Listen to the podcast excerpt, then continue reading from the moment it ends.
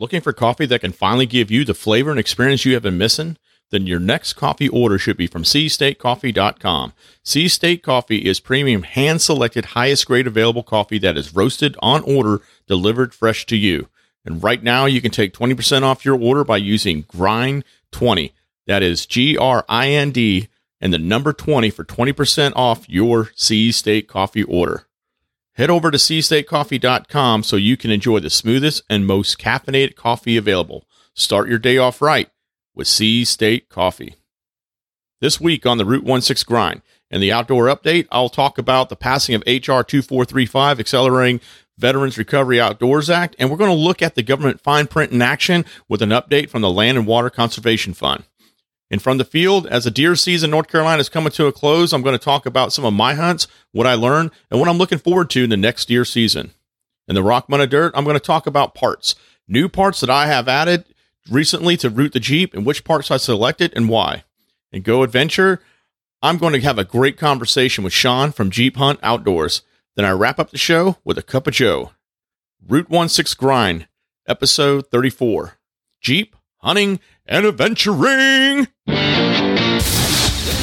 Welcome to the Root 1 6 Grind, the podcast for outdoor adventurers. If you wheel, hunt, fish, overland, or are an all around adventurer, this podcast is for you. Each week, we pour a cup of Sea State coffee and talk about informative topics, the gear, and the training that can help you have a successful outdoor adventure. We have amazing contributors and some great conversation. So grab your cup, sit back, and enjoy the show. All right, welcome back to the Root 1 6 Grind. I am Brian, your host, and I'm so glad to be back here. So, yeah, it's been a little bit of a minute since the last time that I've been on here. Uh, took some time off. I had to get a certification done for work. Uh, that was a goal of mine to do, and I was kind of putting off, putting off.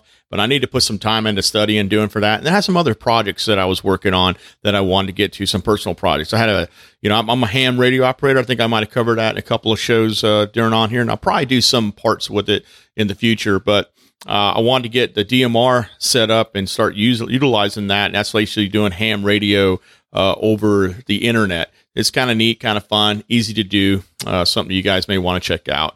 And then obviously, you know, family time. I want to really focus on spending some time with my family and just relaxing and absorb that. It's been a crazy year, and I don't want to like uh, put those things that are important off. I, you know, in the military, uh, you're you know, we always say our family is so important, but a lot of time they're absorbing the fact that, hey, you got to take off. You're not there and you know they're kind of you know mom is running the house and taking care of everything and the kids got to step up so i you know i'm not in the military anymore and and i, I want to make sure to you know take some of my own advice and apply it so i kind of yeah i took a little bit of a break and i appreciate all the people that hit me up and you just wanted to check out and make sure i was doing okay and i, I was and i am and uh, assure you everything's going good. I'm very happy what's going on. And I had a lot of feedback to the podcast, believe it or not.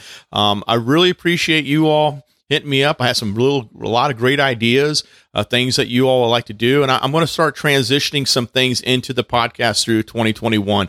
Um, some things, uh, definitely the logo is going to change probably a little bit. I have some really cool things that I'm working on, and I'm going to start kicking into gear and doing that. And then uh, I'll be sharing some of my volunteer stuff with you uh, throughout the year as well with what's going on with the cert. And again, if you guys are ever interested in how do you start that one your local area, please hit me up. I got plenty of information. I can send you in a couple emails and and get you rolling.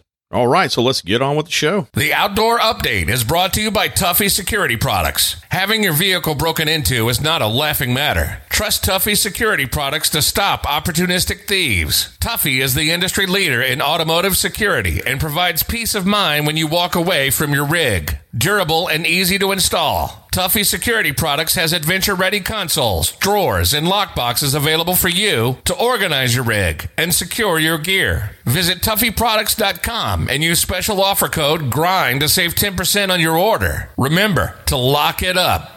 Welcome back to the Outdoor Update, the weekly segment where we provide you with the stories, news, and information from the recent going ons in the outdoor world. Great news the Accelerating Veterans Recovery Outdoors Act was signed into law by President Trump earlier this month. But it's just the first step of many that need to take place before the first veterans who will hopefully benefit from the programs that are developed by this act. Remember, the Veterans Recovery Outdoors Act is provision within the Veterans Compact Act. The purpose of this provision was to establish an interagency task force comprised of members from Department of Veterans Affairs, Army Corps Engineers, Department of Interior, and some other federal agencies now, they're looking to identify barriers and make recommendations to increase the use of public lands and other outdoor spaces for veteran medical treatment. This task force has one year to submit a report with their findings and recommendation. My recommendation with you, to you all, the listeners, is to continue to stay engaged with your elected representatives to ensure that this task force does their job and the findings are not politicized solutions. They hold that hold zero value to assisting the veteran community. If you're an organization that helps veterans out if you already have some great sound solutions that you're employing that you see great results with you got to get involved. Get with your representative. Get that information to this task force. Heck try to get up there and brief the task force on what you're doing that's helping veterans i know a lot of great groups that are out there they do great things let's take it to the next level because the only way that this task force is going to be successful in what it's developed for is for us to get involved. If we expect the government to make a solution, expect that solution to be jacked up. Now, switching over, we're going to talk about the Land and Water Conservation Fund. This is a fund that I keep a close eye on, and there are many benefits to the Land and Water Conservation Fund. It reaches all the way down to local communities. Earlier this year, you know, we talked about how it, it has become permanently funded, which is great, but there's always fine print when you look up the fact that you have $9.5 billion over the next five years in the hands of government bodies. As this fund is not a tax but is fueled by earnings of offshore oil and gas leasing, this this fund becomes more appealing. The LWCF programs are managed by the Departments of Agriculture and Department of Interior. The USDA Forestry Service administers two LWCF programs: the State and Private Forestry Legacy Program and a National Forest System Land Acquisition Program. Department of Interior uh, they manage the federal and state programs as well. Their state program under the Act provides matching grants for states for acquisition and development of public outdoor recreation sites and facilities. So, like all your parks, your baseball parks, that kind of thing, like that. They also delegate the authority to the state program that is given by the National Park Service. The federal program under the Act provides the acquisition of land, water, and an interest to land and water for the federal by the federal government to secure public access as well as to conserve land for endangered and threatened species while also supporting voluntary conservation on private land. Understand that you have a big department and then there's bureaus within those departments. Each one of those have their own little process on how they approve or disapprove or accept for these programs are going to go into a land and water conservation program. There, this is kind of what I'm bringing out. There's so much bureaucracy that is built into stuff like this. With all this money, there are two federal departments that are fighting for dollars for projects. I don't care what you say. You have different government departments. They do fight for dollars. Every one of them wants to grow everyone wants to grow. So let's look at where all that money is being allocated to. So over the next five years, the $9.5 billion, yeah, here's the percentage that I was able to find. 70% of the national is going to the National Park Service. 15% is going to the you know, Department of Agriculture Forestry Service. 5% to uh, Fish and Wildlife Service. Um, another 5% to BLM or Bureau of Land Management. Uh, another 5% to Bureau of Indian Education and at least 65% of the money from the Legacy Restoration Fund must be spent on transportation projects, non roadside service for public viewing, facing visitors, you know, stuff like that.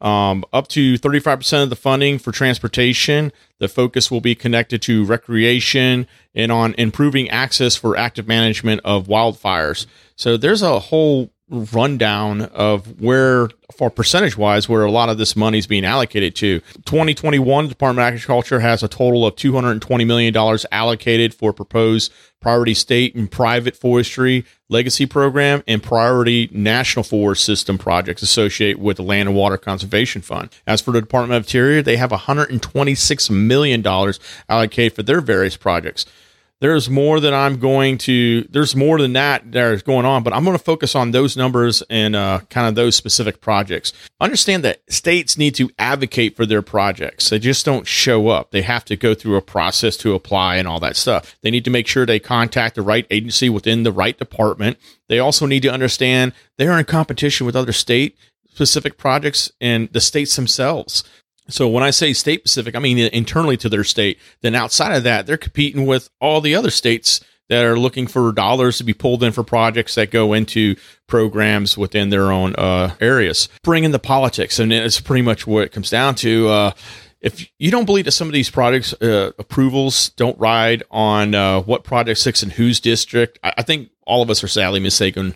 Uh, there is influenced, no doubt, as these projects bring jobs. They enhance the property value in these districts uh, where these projects reside in.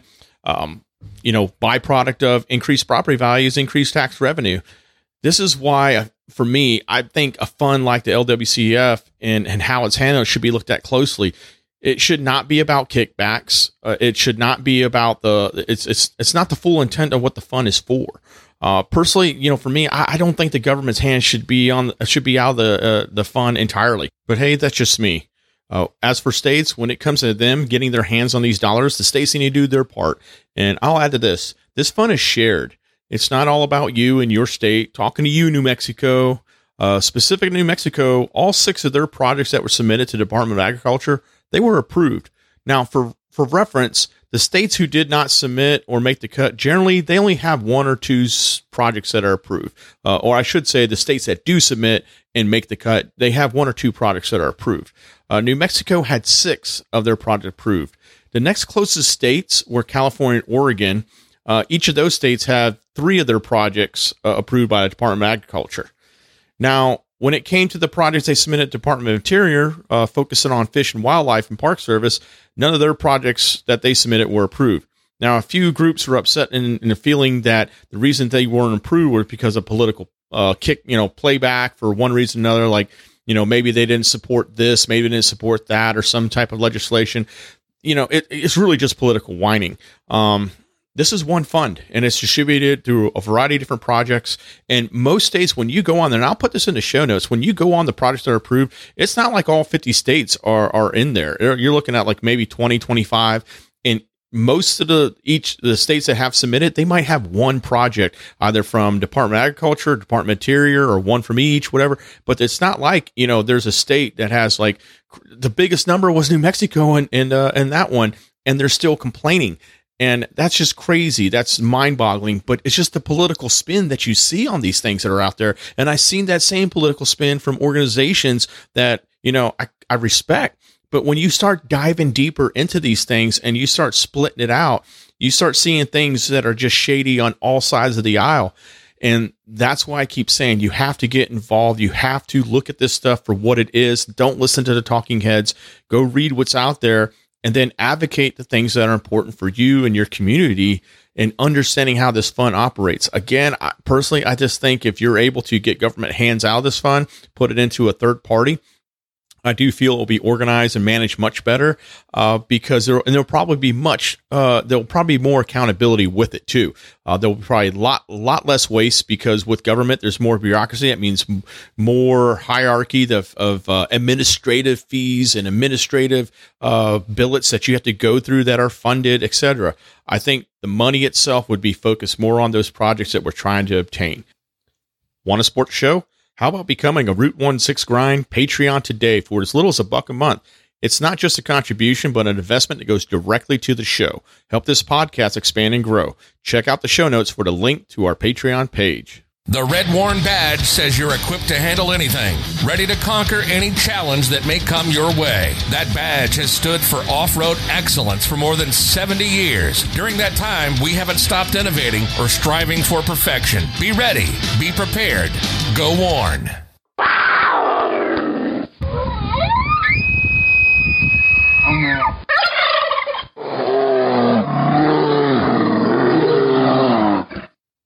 When you hear the calls, you know we have a report from the field. So I'm going to talk a little bit about my deer season here.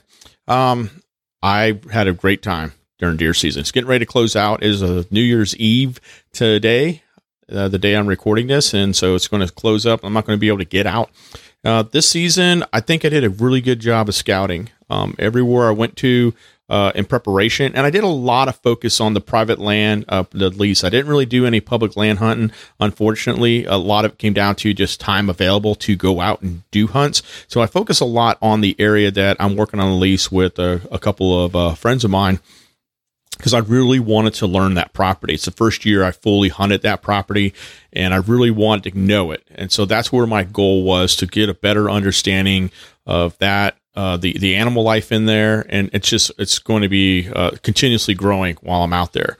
And I had a really good stand that I focused on. I had put in uh, another stand I'll get to with that I was focusing on for my son and I to hunt out of, and we had very good, uh, you know, food plots and and you know corn uh, feeders, all that kind of stuff.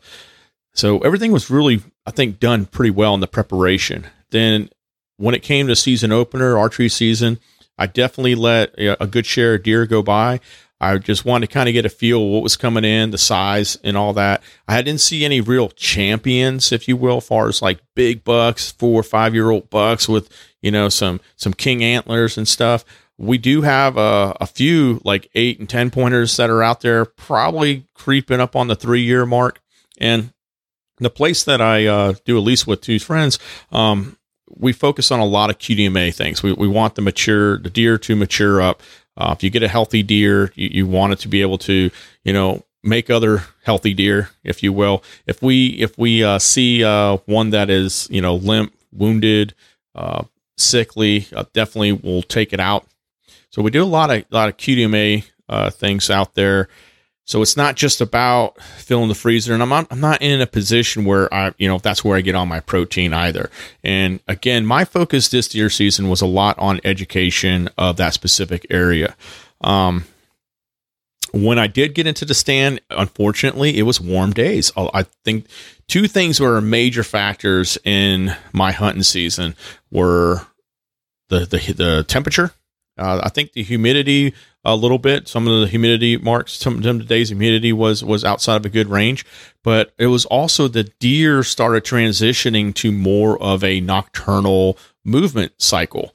They like during hunting hours or sun up, sundown hours, uh, the, the, when the sun's up, uh, they weren't really moving a lot.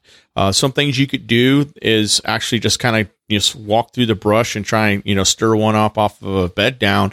And this is where you like doing some ground hunting.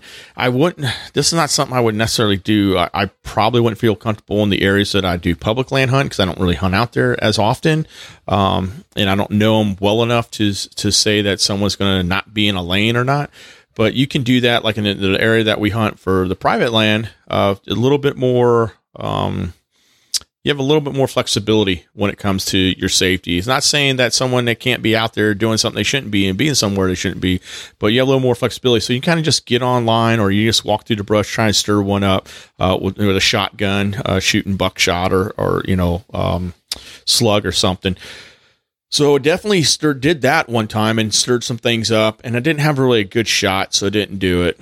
Um, but I mean, they're out there, tracks everywhere. We we have, and, and when I looked at trail cams, I had probably two cam, know, two cams that I focused on, and I mean, there'll be like six, seven doe sitting on one of those cams. Uh, definitely a lot of doe out there. Uh, so those those those young bucks are pretty happy.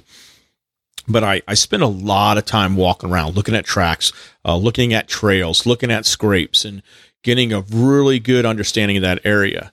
Now, far as successes, my son and I, we went out to the coast to uh, uh, Mortalius Outdoor um, Adventures. That's where we went and did the pig hunt last year. So during the opening of Rifle, my son and I went out there that weekend to go hunt deer and pig. And it was again like it was you know cold on Friday, but then it just turned warm for the weekend. So it was just really crazy. Uh, did not see a lot of stuff. Did not, you know, like we were out, we saw a lot of like, you know, raccoons, possum, that kind of stuff. Did not really see any, uh, I don't think I did see any pig at all. Um, it was pretty warm. And then when we went out to the different areas, uh, my son actually, the only deer we saw, my son was able to harvest and initially thought it was a doe, uh, but then ended up being a button buck and yeah, so he was able to to harvest that and uh, be the hunter of the year for for us when it comes to deer. Um, and then you know, I think after that, I focused on some other projects. I didn't really get out. I think I got out one more time after that weekend. Uh, so I didn't really spend too much time in the stand. I definitely when I would go out to uh, put in corn in the feeders and stuff, I would walk around. We have a lot of rabbit out there. We have a lot of squirrels, dove. Uh, I think we're going to be able to lease uh, a, a, field that's adjacent to a majority of the area that we're we have for hunting. So uh, next dove season, I'm looking at utilizing that field. But it's a great property. Very fortunate to be able to get that. And I will tell you this: I learned a lot about my gear. Um, I went, you know, because I'm not this really the first time in my life I really committed to tree stand hunting, and you know, having hooks, things to hook on, obviously area to secure off of, how you know how you work with your harness and stuff, how you bring gear in, how you bring it up. Um, I definitely you know, utilizing a rest uh, is another thing. And it's also different between hey if it's archery if you're bringing in a rifle a shotgun uh, what have you. And then I got a really good understanding of uh, what what what particular corn is. Really, just might sound, but I found that I had a lot more movement with one brand of corn to the other. Now, some of you it may not have that. Uh, I would love to hear your feedback on it, but there was a particular brand that uh, I found that as soon as these deer smelled it, they just wanted to go eat it up, and you would see the result of it too. Because we would put some on the ground and it it would you would see a lot more of the corn gone uh, the next day versus you know other ones where you might just see nibble here, nibble there, and then some you know nibbling around the grass. Or you know, I also planted some deer radishes. Uh, those should be full blossom for next season. But overall, I learned a lot, and, and that's where the focus was at. That really is where it was at. Um, I think next year, I, if I see an early uh, opportunity, I'll probably take it. Uh, just to be straight up, just because the way the weather uh, was this time I was planning on the you know time where it's supposed to get cold to be cold, and that just didn't happen. It's just really getting cold in the last couple of weeks. Um, so hey, lesson learned. If there's an opportunity in uh you know the first week, and I know there's some some individuals they'll say, hey, if I see it, I'm going to take it, and it just for me, it's just everyone going to have their own uh, approach to how they're going to hunt and, and what specific they're, what specifically they're going to harvest, and it's also a lot based off of you know what your goal is. I don't need a tag out. I mean, I think my goal this year was to try and and get you know a couple, and anything beyond that would have just been a bonus. But I'm not. I don't think I'll. I don't think right now I'm, I'm at a place where I feel that I need to harvest six deer, which is the amount of tags that you get here in North Carolina. You get four doe and two bucks. Uh, so, or you know, I should say four antlerless deer and two bucks. But yeah, so the uh, as far as my son, I mean, I was really proud of that because initially uh, it was like just sitting there in this, and uh, we're actually in a, a, blind, and we're just sitting there not seeing anything. And this, you know, going on that hunt was interesting because he's older now and he's got a little more confidence uh, with hunting. We've gone, you know, pig hunting before, with dove hunting. Some of y'all might remember that, and and also we'll do a lot of scouting. I'll take him out, do some scouting, and, and when we're doing the feeders, he'll be out there with me. So he's got a lot of confidence going on. And then, you know, when we're looking, he he's realized that hunting's a lot of sitting, wait, and be patient. It's not just sitting there going, oh, hey, there it is, take it. And that, you know, you're only out there 15, 20 minutes and it, it's all done. Um, I think he learned a lot of the aspect of that because there's a, a lot of times you go out where you're unsuccessful versus every time you go out, you can be successful. And looking across North Carolina, there it seemed to be kind of a uh, dismal season for a lot of hunters. And what I mean by that is it just they didn't there wasn't a lot of success that you, when you compare to other ones. And uh, again, I think a lot of it had to do more with the temperature than anything else. And I did see in other areas because you, I, you I, what I like doing is like looking at groups in different areas across the state and see what those patterns are with that deer.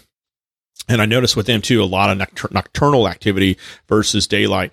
Uh, I talked to one of my uh, partners there at the lease, and there's some things that we're going to try out. I don't really want to put it out there yet. I want to actually try it and see if it works. And it, whether it works or not, I will share it with you. But next year season, we're going to try some things that, you know, hopefully will stimulate them to move around more in the daytime versus, uh, you know, just wait until the sun goes down. And it, it and I tell you what, the one, the times that I did see deer in my stand literally was like that 10 minute window before sunset was the biggest one. It wasn't even like the daylight. It was actually sunset. So like you, you're sitting in there. I would get in like, you know, say one o'clock in the afternoon and I would sit in that stand all and all the way till sunset. Sunset at sometimes, you know, be like seven o'clock and, you know, 10 minutes till seven o'clock, you know, that those deer would show up and walk through and nibble and, and all that stuff. And it was very routine like that but yeah, it, I had a really good time. I got to spend uh, time in a in a double stand with my son. We put uh, a double stand up in that lease area. We found I've just this one giant circle area that we you know, put the deer radish in, put corn in. There's also a large lane we're going to put another stand in. And it was really cool sitting up there with them because my he learned a lot of lessons of preparation. There were some things that would help him to stay warmer. It was super cold day that morning that we were out there. It was like 30 degrees, 28, 30 degrees. And so he learned a lot about, hey, gear, how he could set it up a little bit better because now there's two of us, uh, how we can bring up, how who goes up first, how we bring stuff up, how we orient, how we situate. And then on top of it, understanding how to be ready. So you have to set, for me, it's about having your gear set up uh, your your whatever you're going to take with him in a hip situation was a rifle, having that already ready to go before you know. So you're not moving around. It's probably a better way to say it. Not moving around to when when you see your opportunity because you're probably going to spook it and it's going to probably leave and you know you're going to be all sad but i had a very good time i noticed that a few couple friends of mine had some really great success in, in other states and i'm really happy for them and uh, you know it's just it's all about learning and I, I was hoping to get a, a pretty good uh, um, deer this year. It just didn't happen, wasn't in the cards. But it also goes into the fact you have to get out there. You have to make yourself available and really look at that schedule. And I think next year, what I could do better is look more at the weather patterns and find those days where I feel I'm going to have better success based off those weather patterns. Uh, a lot of times I would literally would just say, "Oh, I have some time. I'm just going to get out there and go." I really didn't you know, the day was the day. There was no really set, you know, reason or focus to why. You know, hey, the humidity humidity's right, the temperature's right, whatever the case may be. I really didn't look at that. I just looked at the fact of, oh well, I'm not doing nothing right now. I just get out there. Um, next year I'm to try take more of, if you will, a, a, scientific approach to to some days and, and, and make sure I do that. And I think if we do go back out to the coast and do hunt, because I really like going out there, I really like the guys that run that. Um, if we do go out there, I probably will push myself later into November, December range, probably December range to go out there. Um, we might do like a combo bear hunt or something like that, but I think we'll push out because that way I have more opportunity for it to be cold versus potentially like a, a fall spring that we might have here in North Carolina. But I don't know about how your season went. Uh, if you want to share it, let us know. Uh, far as things that are outside of deer season, you know, you got rabbit, you got squirrel. Uh, so some opportunities to go out there, and I'll, I'll tell you what, hunting a squirrel rabbit is fun, and you know, rabbit's pretty good. I I have not yet um, had a because last year, if you remember, I went out squirrel hunting on like the last day of squirrel season, and uh, I couldn't find a squirrel. And I, that's why I was saying, like, oh my god, I understand the purpose of a squirrel dog now. But I think here, I'm probably going to go out, go take my son out squirrel hunting. I might go out, and we'll probably do some rabbit and, and do that. So I'll be fine. And you know, right around the corner is turkey season and the new year. Really looking forward to that. Totally ready for turkey season. Uh, no zero doubt, I'm going to have success on that. Um, and I'm looking forward to it. And I think the goal is just to where if my son gets one, I get one. Uh, pretty happy. Anything outside of that, we get two tags here in North Carolina. Anything outside of that's just a bonus. But really looking forward to it. I have to give a big shout out to LaCrosse as far as the boots that I wear. Those things are awesome. I have snake boots uh, that they make. I can't remember the exact style, so forgive me on that one. They are amazingly comfortable. If you want to hit me up and ask me what style they are and all that, I'm more than happy to share that. But if there's going to be one piece of gear that I have to say this hunting season I am so impressed with and I'm grateful for, it's my boots. My feet were never a problem, and I did a, a lot of walking, a lot. I did a lot of scouting, and never had an issue with them. Uh, from the moment that I got them out of the box that I put them on, they have been comfortable and they are in great form, great shape. They have been wet, soggy, muddy, everything in between, and they are really holding up. They're probably two years old now, and I really appreciate them. And again, it's like little things like that that you can do to enhance your experience and to ensure that you can, your focus can be on the game you're hunting and you can enjoy that experience. So if you want to share your deer hunting experience uh, this year, please uh, send a pic. Tell us the story. Uh, there's some great ones that are out there. I, I think I shared with everyone the uh, button buck my son got. I I'm so excited. I'm, I was so proud of him. He does have the uh, skull sits on his desk. Goes one. He got his pig skull and he's got his uh, button buck skull next to him. And yeah, if you guys want to share uh, some of your hunting experiences out there, lessons learned, or even gear that you enjoyed wearing that you felt complimented your hunt, no doubt. If you want to have a good hunting experience, you got to have good gear. We'd like to feature your success in outdoor adventures, so shoot the pics over to us with a brief story. rootonesix.com, select contact. That's R O O T O N E S I X dot com and select contact. Take your rig to the next level with the Nexen Roadian MTX. Featuring an aggressive tire design that's extremely versatile for on and off road driving. Each tire boasts a dual sidewall design that allows you to customize the look of the tire on your rig. The Nexen Roadian MTX might have rugged traits, but thanks to its patented tread block design, road noise is minimized. Nexen's innovative technology, state of the art manufacturing, and award winning designs have ensured Nexen is not an industry secret anymore. When you need performance on the road and the trail, choose Nexen. Welcome to the Rock, Mud, and Dirt, sponsored by Nexen Tire. This segment where I talk about people, brands, and products and events from the off-road world. This week, I'm going to talk about parts, Jeep parts, specifically the parts that I put on Root the Jeep, the brand Jeep for Root One Six. So I had to replace the front drive shafts. I started getting that clicking. You know, when you turn, you put it in four wheel drive, you hear like a click, click, click. And I researched that up on the web and I learned that it was a front drive shaft. Initially, I thought it was going to be my gears, and uh, that wasn't it. It was definitely the front drive shaft, especially when we pulled it off and you look at the the front part of it and it kind of like moves around it was just nothing but dust coming out of it. So it was a good thing that i took it off when i did because that thing was going to split at some point. And i originally wanted to uh, get a uh, Omix-ADA front drive shaft. That was my first choice. But the the issue with that was it would have been on back order it would have been on back order all the way to like I think uh, late January, February. I need to replace it uh, no later than like uh, December. So with that one actually being out um, and way out, I went and selected the uh, Smittybilt uh, non CV style front drive shaft, and that's part number five five eight two seven B for Smittybilt.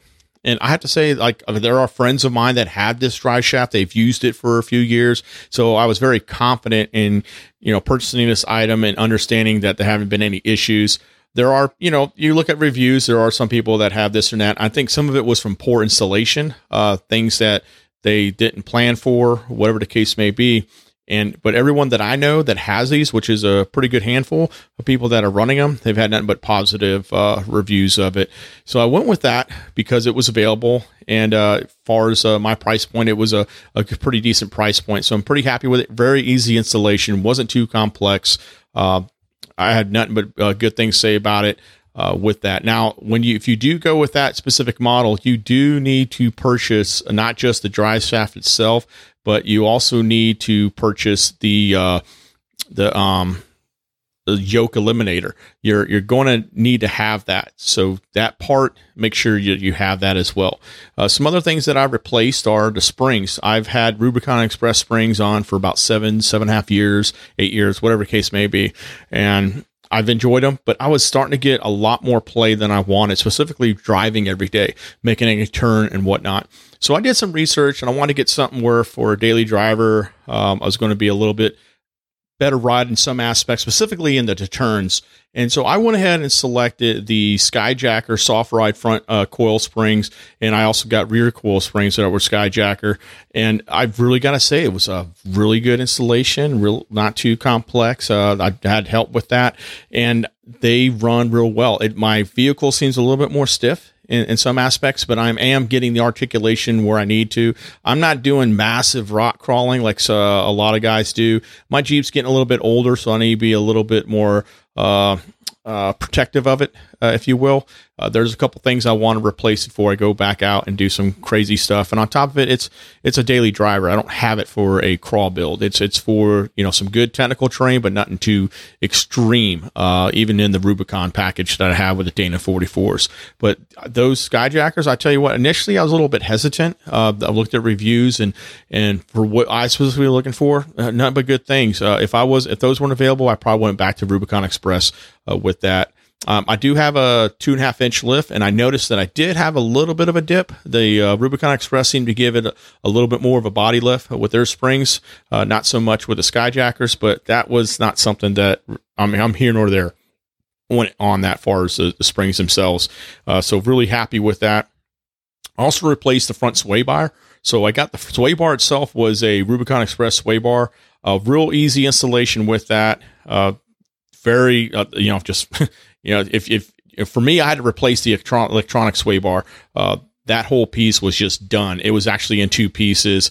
Uh, it didn't lock, uh, and when it, well, I should say, it was always in sort of a locked mode, uh, and you could not disengage it. I had an adapter where I would turn and it would, you know, open it up, but that didn't work anymore. So I was like, you know, I'm going to take this whole thing out and just put in a sway bar, put that that one in there. And then, far as the uh, disconnects, I went with a Rock Krawler disconnects. I got to say, I'm really happy with those. I can pull them right off. Uh, I know with some of the newer packages, they come with straps. You can tie them down, uh, and you can buy those separately as well. But the Rock Krawler ones, a real easy installation, uh, follow through pretty well. Um, you got to get those screws uh, of the height itself for where it matches up with the sway bar. You want the sway bar parallel. You got to make sure there is. I do recommend, even though those come with the lock nuts, you want to put Loctite or something on there. I did have one that was coming a little bit loose, and I noticed, and that was the one. I can't remember which one I didn't put Loctite on. Well, I found out, and it did come a little bit loose. So you want to make sure that you do that as well. But those are the current things that I put on there. I've been they've been on there for over a month now. I'm very happy with them. I have gone off roading with all those things, and and I'm very very uh, happy with it. One other thing I forgot to even mention were the uh, outer seals for my Dana 44. I had to replace those. Uh, definitely utilize a shop for that. Uh, mechanic did those, and also replace the inner seals. I gotta say the 1010 products that I use for those outer seals, uh, yeah, those things are tight. I oh, I replaced my inner seals a couple times. I always had somewhat of a leak. Uh, maybe it was a, just a bad installation. You, you say what you want. I mean, I went and got good ones, but I, I saw some good reviews with the 1010 products. I got those and I'm very happy with that. Not a drip coming out of my outer seal. Pretty happy with that. And the inner seals, it just needed, it was time. Replace those and, and pretty happy. So my Dana 44, as far as like any drips or oozes and splats, not, that thing ain't happen anymore. But yeah, Root the Jeep is getting some miles on it. I mean, it's, it's you know, it's 2008 uh, Rubicon JKU has over 200 i think we're at about 220000 miles now. So there's a lot of different things they have to do with it. It's just that time uh, to replace some things before things bust. And i'm looking at also replacing the radiator the intercooler uh, a lot of the the hoses and stuff just time to pull those things out. And um, put new stuff in. So Root the Jeep can kind of keep on going for another 200, 400, or even more, a thousand miles. I'm pretty happy with it. Got to take care of it. I don't see me owning another vehicle. Not about any y'all. There are some uh, pretty nice ones that are out there, but yeah, maybe a second vehicle that's a little, you know, more modern. I don't know. We'll see it, but I'm pretty happy. So that's what I've been up to. I've been doing a lot of different things with Root the Jeep. I got a little, a lot of more, a little bit more work to do with it. Um, and I'll keep you posted with what those things. You have any questions on the products that I chose? A lot of it had to do with accessibility and price point. Like, like seriously, and, I, and obviously a lot of with the reviews itself. But if you have any questions on those things, hey, feel free to reach out to me. Um, why I selected that. I mean, there were, I have access to a lot of different brands, and I could have gone higher end on on some things. But if if there's not a need to do that, if I was rock crawling every day, I probably would change certain products. But I'm not rock crawling every day. I'm, I'm using my vehicle to drive in and out, and then I, when I have a chance, I go out and wheel. So kind of look at it from my lifestyle with uh, Root the Jeep in that aspect. All right. So yeah, hit me up if you have any questions on that stuff. More happy to share. And if you need help as getting parts, you know where you should go. It's rootonesix.com. Go adventure! Welcome to the Go Adventuring segment. This is the segment we celebrate people, groups, and organizations that bring positive outdoor adventures to you. This week we talk about we talk with Jeeper, adventurer, overlander, duck hunter, and avid outdoorsman Shawn from Jeep Hunt Outdoors. Shawn, welcome to the Root One Six grind. Hey, thanks for having me on the show. I appreciate it. Yeah, man, it's great to have you. I know that we just kind of reached out today and we talked a little bit, but uh, yeah, man, I really appreciate you coming on. You got a pretty active lifestyle we want to definitely talk about. Tell us a little about yourself and uh, where you're at and what you're about. So uh, basically, I retired out of the military after about 23 years. Um, I know this is going to sound funny to a lot of our veteran guys out there, but I did four years in the Marine Corps, four years in the Army, and 15 years in the Air Force. Oh man. So yeah. you started off hard. You went, you know, you kind of just worked yourself to where I, I need a little bit easier life. Yeah. so yeah, there was a, there was a lot of decision making process and I'll be honest with you. And I know it's going to upset a few people, but I will still tell you that the Marine Corps was the best branch of service to be in. I definitely still consider myself to be a Marine. Oh, hey, once Marine, always Marine, I devil. I really enjoy that life. Yes, exactly. You just go so temporary assignment to those guys. You're still a Marine. Yeah, definitely. so yeah, I mean, loved it. Um, it was a great time. Basically, you know, every job that I had, I was a 0311 with a secondary 0331 in the Marine Corps. So you had the good life. A lot of my outdoor time. Yeah, good life. So you're infantry for those people that may not know those numbers. yeah. That's straight leg grunt right there. Yep. So I'm proud of it. I know there's, uh, you know, I've, I've talked to other Marines where we've just, no matter where you're at, what you're doing, what your job was, um, there's always a bond there and it's unshakable. It seems like, so it's, it's a great organization to have, to be a part of, I should say, not to be part of it. But yeah, great time. Um, went into the army, was infantry again for four years. Was not the best time in the world, but it served a purpose. And then I went into the Air Force and I was a cop for 15 years. No kidding. Forces. So security forces, huh? Yeah. Yeah. Yep.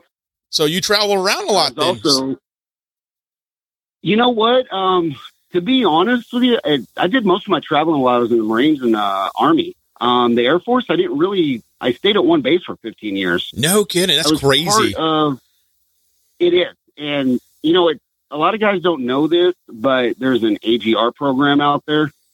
It kind of, it's a good program and it's a bad program. Um, rank development sucks.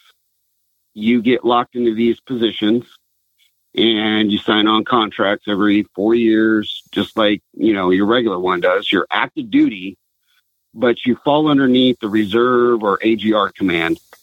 So you get kind of locked into those those spots, and the only way to get out of them is to actively try to go to another base, get accepted, and then switch your orders over to that new base.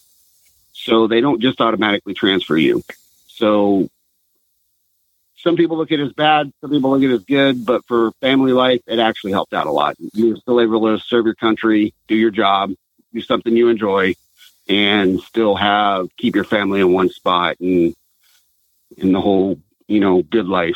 Keep hey, happy you know happy wife happy life yeah man ha- that's not a bad deal and it's great you had that opportunity and you know it seemed to work out for you. So you so far as your like outdoor stuff and everything did it, that that come a lot from you know your military service i think you mentioned something about that earlier uh, was that where you first got yeah, it, it go ahead i'm sorry Oh no no no! I was just gonna say it's. Uh, I've always kind of been outdoors. I I grew up, you know, around animals and doing 4-H and FFA.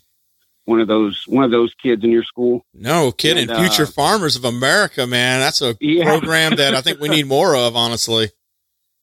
Oh yeah, no, definitely. There's uh, there's a lot to be said for getting outside and doing an honest day's worth of work and and just uh, how do you put it? just be in touch with nature and the outdoors. There's there's a lot to say. No, I'm that. with you, man. When I was there's a kid, wrong with. Oh, I'm sorry. No, no, no. Go ahead. Yeah, when I was a kid, um, I did a lot of rough network out in West Texas. Uh, my uh, friend's grandfather owned a bunch of land out there, and he had watermelon, cattle, and he also had oil, you know, oil wells and stuff. And I'm telling you right now, when I worked out there, I was ready for the Marine Corps. Absolutely was like you know, as far as the getting up early and all that, like all the things that are culture shock uh, when people get in boot camp. Of course, you know, you went to Marine Corps boot camp and you understand like you, you see guys have just never, you know, had a regimented schedule they had to stick to, and they didn't know how to adapt to that right off the bat. Where you're like, okay, it's three in the morning, got to get up, got to feed those cows by four, yeah. you know, like, which makes no damn sense because cows eat 24 hours a day. So I still to this oh, day can tell me why I got to get up at, you know, three in the morning to feed a cow. I don't know. Maybe it's just because it's on the first thing on the list. Well, you know, it's funny is because like at three o'clock in the morning, we didn't have a lot of. I raised a beef steer one year, but I had a lot of goats. Okay. And the biggest thing about getting up early in the morning and doing the goats is I had to feed the goats, and I also had to milk like ten head of goat before I got on the bus to go to school.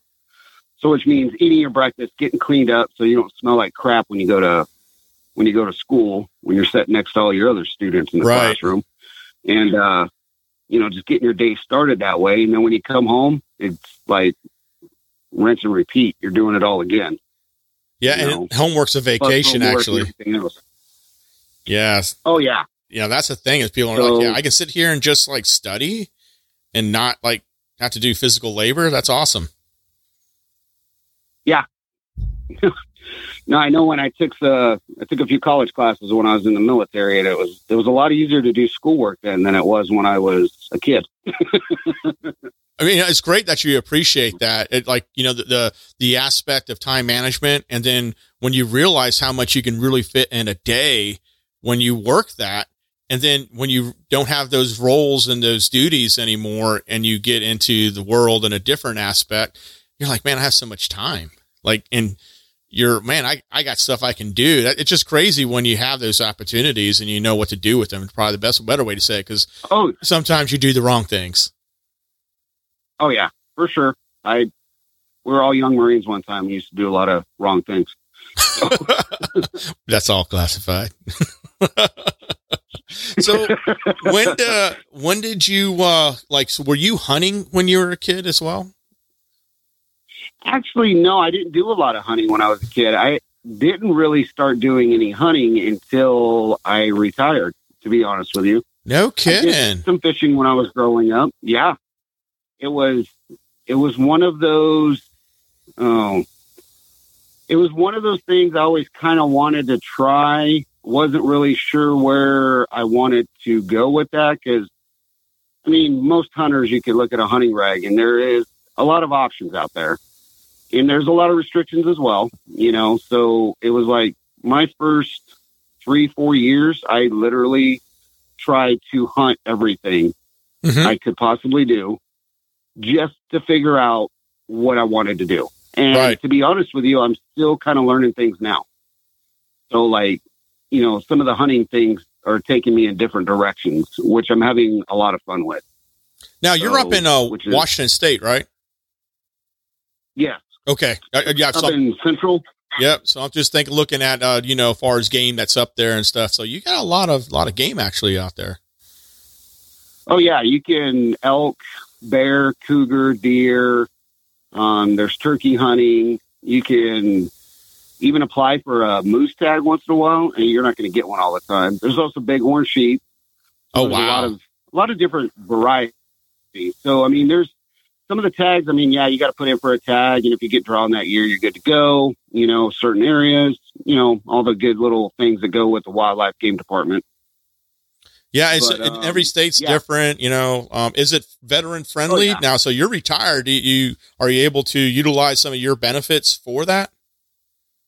Oh yeah, I uh, so I'm not trying to go into too deep on it right now, but I have I put in all my stuff through the VA, got 100% rating. I turn that over to the de- game department, so I get a discount on my hunting license, amongst some other stuff. But the hunting license is a little bit cheaper for me. And then, to be honest with you, I've done it in a couple other states. Like I go down to Cali, you know, a couple times a year. I got family down there, and um, I put my turn in all my paperwork for that, and I get a discounted hunting license down there as well. So any of you vets out there not taking advantage of that, you you need to. Oh, I'm, really I'm with you. to. In North Carolina, uh, if you get, I think, above a 50% rating, um, you can apply for a one time fee. I think it's 120 bucks. You get all the tags for deer, any of the big game tags. So deer and turkey here, you get all those tags. You can also Yeah. get saltwater and fresh fresh water all together. Lifetime 120. You get those. All you gotta do is submit your name every year to get your new license or your new tags, I should say, and, and all that. There's a there's a special sportsman license that you can apply for, and it, it- that's a man, that's a big deal right there. Um, but- oh yeah, so it, I agree with you. Like you know, veterans, you're out there if you're if you're not utilizing some of those benefits, and people that aren't veterans, you know, that's just not uh, us. You know, it's just a reality of you know of service. You know, you, you spend 20 years and in that, and the way I always tell people said, you know, you don't really get anything for free because. Uh, that that's pretty much you know uh, the agreement of uh, services rendered. So like you're you know Yeah. you'll get a, a benefit far as from the VA medical care. So I, I yeah I don't I just I find it interesting when people say well you get free something. No, it definitely cost me something. So it, it was services yeah, rendered and for. and all that. It's paid for. So we're good. Um, No, I'm, I'm with you. I, actually spent a long time freaking not taking advantage of the services because I always felt like I didn't deserve them for some reason. so many veterans you know, struggle you- with that, which is, I mean, I get it. I mean, I understand. And, um, it always takes someone nudging you. I mean, I had to get nudged. Oh yeah, I had a bunch of people nudging me left and right about it, and finally did it, turned it all in, It was was like, holy smokes! You know, even when I did the VA turn-ins, I just kind of turned it in. I didn't really push for anything. Right. You, you And, get your um, stuff and you're like, okay. actually had to- yeah. and I, I I ended up submitting twice because I actually, believe it or not, my VA therapist because I go to therapy every now uh, it used to be every two weeks, but I go to therapy every two months now, which is good. But um, he's the one that pushed me to finish turning in all my paperwork. He's like, "You need to do this. You rate it. It Yeah. it belongs to you." You know, he's like, "You need to take advantage of what is being offered to you," and it's really not taking advantage of anything. It's being offered to you, but you have to stick your hand out there and grab it. And if you Right. don't, you're not going to get it. And it takes work actually. Like there's a lot of paperwork, a lot of appointments, and a lot of follow ups. Uh, so it's not like you put your name in and they read something. And there's a lot of you know again the follow up appointments too, where you know your justification of your Oh, yeah. rating and all sorts of stuff. So it's it's an intense process. Take months to even years to complete. So yeah, uh, that's great. I'm I'm happy that you're you're able to uh, you know receive the benefits that you do. You definitely earned them and pursue the things that you're enjoying. Now, going back to the fact that you really didn't say, I'm, I'm kind of a little bit similar to you in the aspect. I, I did some hunting as a kid. And then when I went into service, I didn't, you know, when I joined the Marines, I didn't, last thing I wanted to do was go back into, you know, the woods and do some hunting on the weekends. I spent so much time in it during the week, um, or weeks, if you will Oh yeah, so when I retired, I was thinking, oh, I want to get back into hunting and stuff. I've been retired 11 years now. I didn't get back into hunting until a couple years ago when I finally was like, screw it. I, I need to go do something. I want to, you know, increase my, uh, you know, personal therapy, if you will. And I got back in hunting. I, I met a great gentleman, Chuck, uh, used to be one of the hosts of this show here, and, and he helped me out and, uh, got me started in turkey hunting, and the rest is in the book and I got, I mean, going out and this podcast has a lot to do with it. So getting people out there and stuff. Um, so, Oh, yeah. but you, so very similar in, the, in, in many aspects, but what really was the trigger for you to say, you know what, I want to get back into hunting? to be honest with you, I needed a way. You, you kind of described it with your own personal therapy. Um, when I retired out of the military, I spent about a year of kicking around. I worked a part time job. I was trying to work on the home that we got, which I'm still doing, but I've, I've learned to take a step back and it'll get done eventually.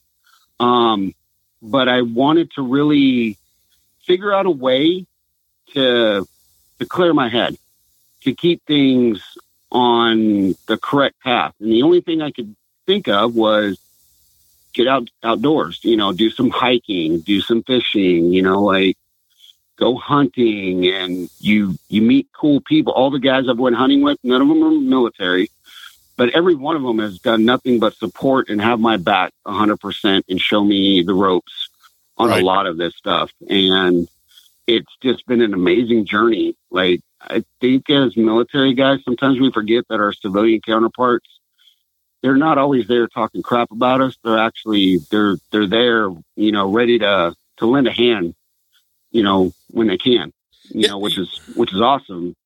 Yeah. They're, they're people. And I, I love what, how you said that too, because uh, one of the things I think sometimes veterans struggle with is, you know, when they leave the service, they're kind of like, uh, the, the culture's different outside the service, obviously for its own reasons.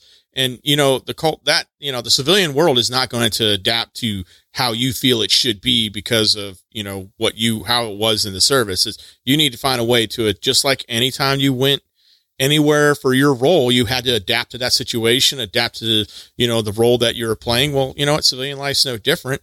And again, engagement yeah. start with you. You need to be willing to engage, but also willing to respect the fact that, hey, you know what, this guy, may not have, or this gal may not have any service experience. They might not know all your acronyms. They may not know, you know, what a big deal it was to be a grunt, you know, like they may not know all that stuff. So you, you have to no, take that in for sure. You know, uh, and yeah. I think that's where the, the trouble is, is, and that's why communication is so important. And, and think of it this, like you did, you know, hunting became a bridge for you and the people within your community. Now you can share ideas and that's a great thing. That is a great thing. Yeah, definitely. And that's that's how I kind of look at it. It's you know, you you need like like don't get me wrong, I know we we talk a lot about outdoors, but like a lot of us, you know, I, I still sit around the house play video games once in a while. Let me know, like I'm not gonna lie to you. But you can't do that all the time. we don't like liars here. yeah. well, and that's you know, I hear so many horror stories of like guys locking themselves away and doing nothing but playing video games and they can't figure out why they're not getting any better. You know, and it's uh, like, and I'm not saying this is the end all cure all, but it helps. It, especially like sometimes when you just get out with one or two guys or just, just by yourself, if you can, you know, if you've got a, a safe environment to go to where you can get out into the woods and you know, you know, you're not too far away from anything where you can get back if you need to you know, under duress or whatnot, then get out and, you know, just take a deep breath, pack a freaking lunch, you know. Yeah. I, I find so much peace. yeah. Look over the valley. There is, man. There's so much peace out there. There's, there's a lot more peace out there than people realize, but it's because they don't, they can't just move, you know, 30 minutes away from their center spot right now or something. They, peace is out there. And that's what I, that is one of the biggest yeah, things sure. that I enjoy is getting out there. And on top of it, you know, I, I, you know, I, I love the whole challenge of nature. that that's that's the thing is man always challenges nature, and the reality is this: nature will always win. Um, and, and I'm not talking oh, about yeah. just the game. I'm talking about the conditions, all that stuff. Uh, like these animals are survivalists, and you know the conditions they are what they are, and you can study them, you can look at it, but things will change in seconds, and you're like, man, this is crazy that this has happened, and now you have to adapt to it. And it's I enjoy those aspects of it, and you learn every time. Every time I go in the woods, or you know, it could be something so simple like, hey, I'm just going to do some simple scouting on this flat farmland. I learned something. Absolutely learned something. Yeah. I, you know, my gear could be better. Uh, how I walk in and walk out could be better. Um, how I'm tracking things could be better. You know, the, the aspect of where I'm going to set up at could be better. Like there's so many things that you could be improving on. And, you know, when you hear some of these old timers who've been, who have been hunting the same property for so many years and they're constantly oh, learning, yeah. that tells you something. Oh yeah. No, for sure. Definitely agree with you on that. There's, uh, there's a lot to be said for mother nature and her healing capabilities and also her teaching capabilities. So I think that I think that's what a lot of us lack sometimes when we get out. We're not learning. You remember having to do hip pocket classes? What's that? Like you, would sit down. You remember having to do uh, like hip pocket training when you're in the. Oh yeah, yeah, yeah. Like kill time, man. Thirteen hundred formation. Yeah, you, you know. but they would always go over like the same crap. And you're like sitting there thinking to yourself sometimes because you're staring off into space you're not paying half attention to the freaking corporal or the sergeant that was giving the classes. You know, you're you're you're going on with this, but if you really paid attention, you know, because every once in a while you did, you learned something new about something you already thought you knew a lot about. So, and I think that's the same way with with hunting in the outdoors. Is those are hip pocket classes for us. We we we get out there and we learn something new. We discover something in an area that we've been to a million times, but yet all of a sudden, wait a minute, that's a cool looking rock. I've But never seen that before. You hit on a good point. You know? you know, you have to be willing to listen though. You have to be in Yeah. that condition willing that to listen and you know, and that's it. Cause I, I know plenty of time, like being a teenager, uh, just shut it off, just sit there and look straight ahead. And, you know, okay, I, I did my penance, I can go, but you didn't learn anything. But yeah, I know you have to be willing to listen. And it's, gosh, man, it, there's, there's so much stuff that, you know, just, you can find out a lot about yourself. It's probably a, a good way to put it too. You can definitely get some Oh, good yeah. time to think. And, you know, if you really want to challenge yourself, I mean, hey, uh, I, there's plenty of different game out there. You can do it. I, I mean, deer hunting here, because I I'm from Texas originally, and and you know, obviously it's it's a open spaces and that stuff, a little bit of hill country, and you know all that. Here, it's pretty much put out a feeder, put up a stand, you know, a lot of uh, you know, plant some some food plots, uh, that kind of thing, and. You know, I've, I've when I first started it, I was kind of like I felt weird. I, I never did deer stand hunting, and I felt weird about it. Now I'm kind of okay. I'm, but Yeah. every time I go in, it kind of. But I found that's you know in the idea stand, I can really collect my thoughts. I can listen better, um, and just go. I mean, really, I found that going back to the whole discipline mode because you know you don't you're not doing a lot of moving around. You're not you're just constantly moving eyes and scanning, and you- you're ready. You're set up. Like at least in my deer stand, I'm set up. So if something just comes out, you know, I'm like seconds away from employing, you know, whether it's my bow or, or rifle, uh, to, uh, for the game that I'm going for there. But yeah, Yeah. it, I've, I've, I've come to like it a little bit. I'm not, I'm not going to say I'm fully there. I, I do, I think, I think that I'm going to look at doing more ground hunting next year, uh, than deer stand just because I, I know that I enjoy that more, uh, in many ways, but that's a lot more challenging with deer, a lot more challenging. So, oh yeah.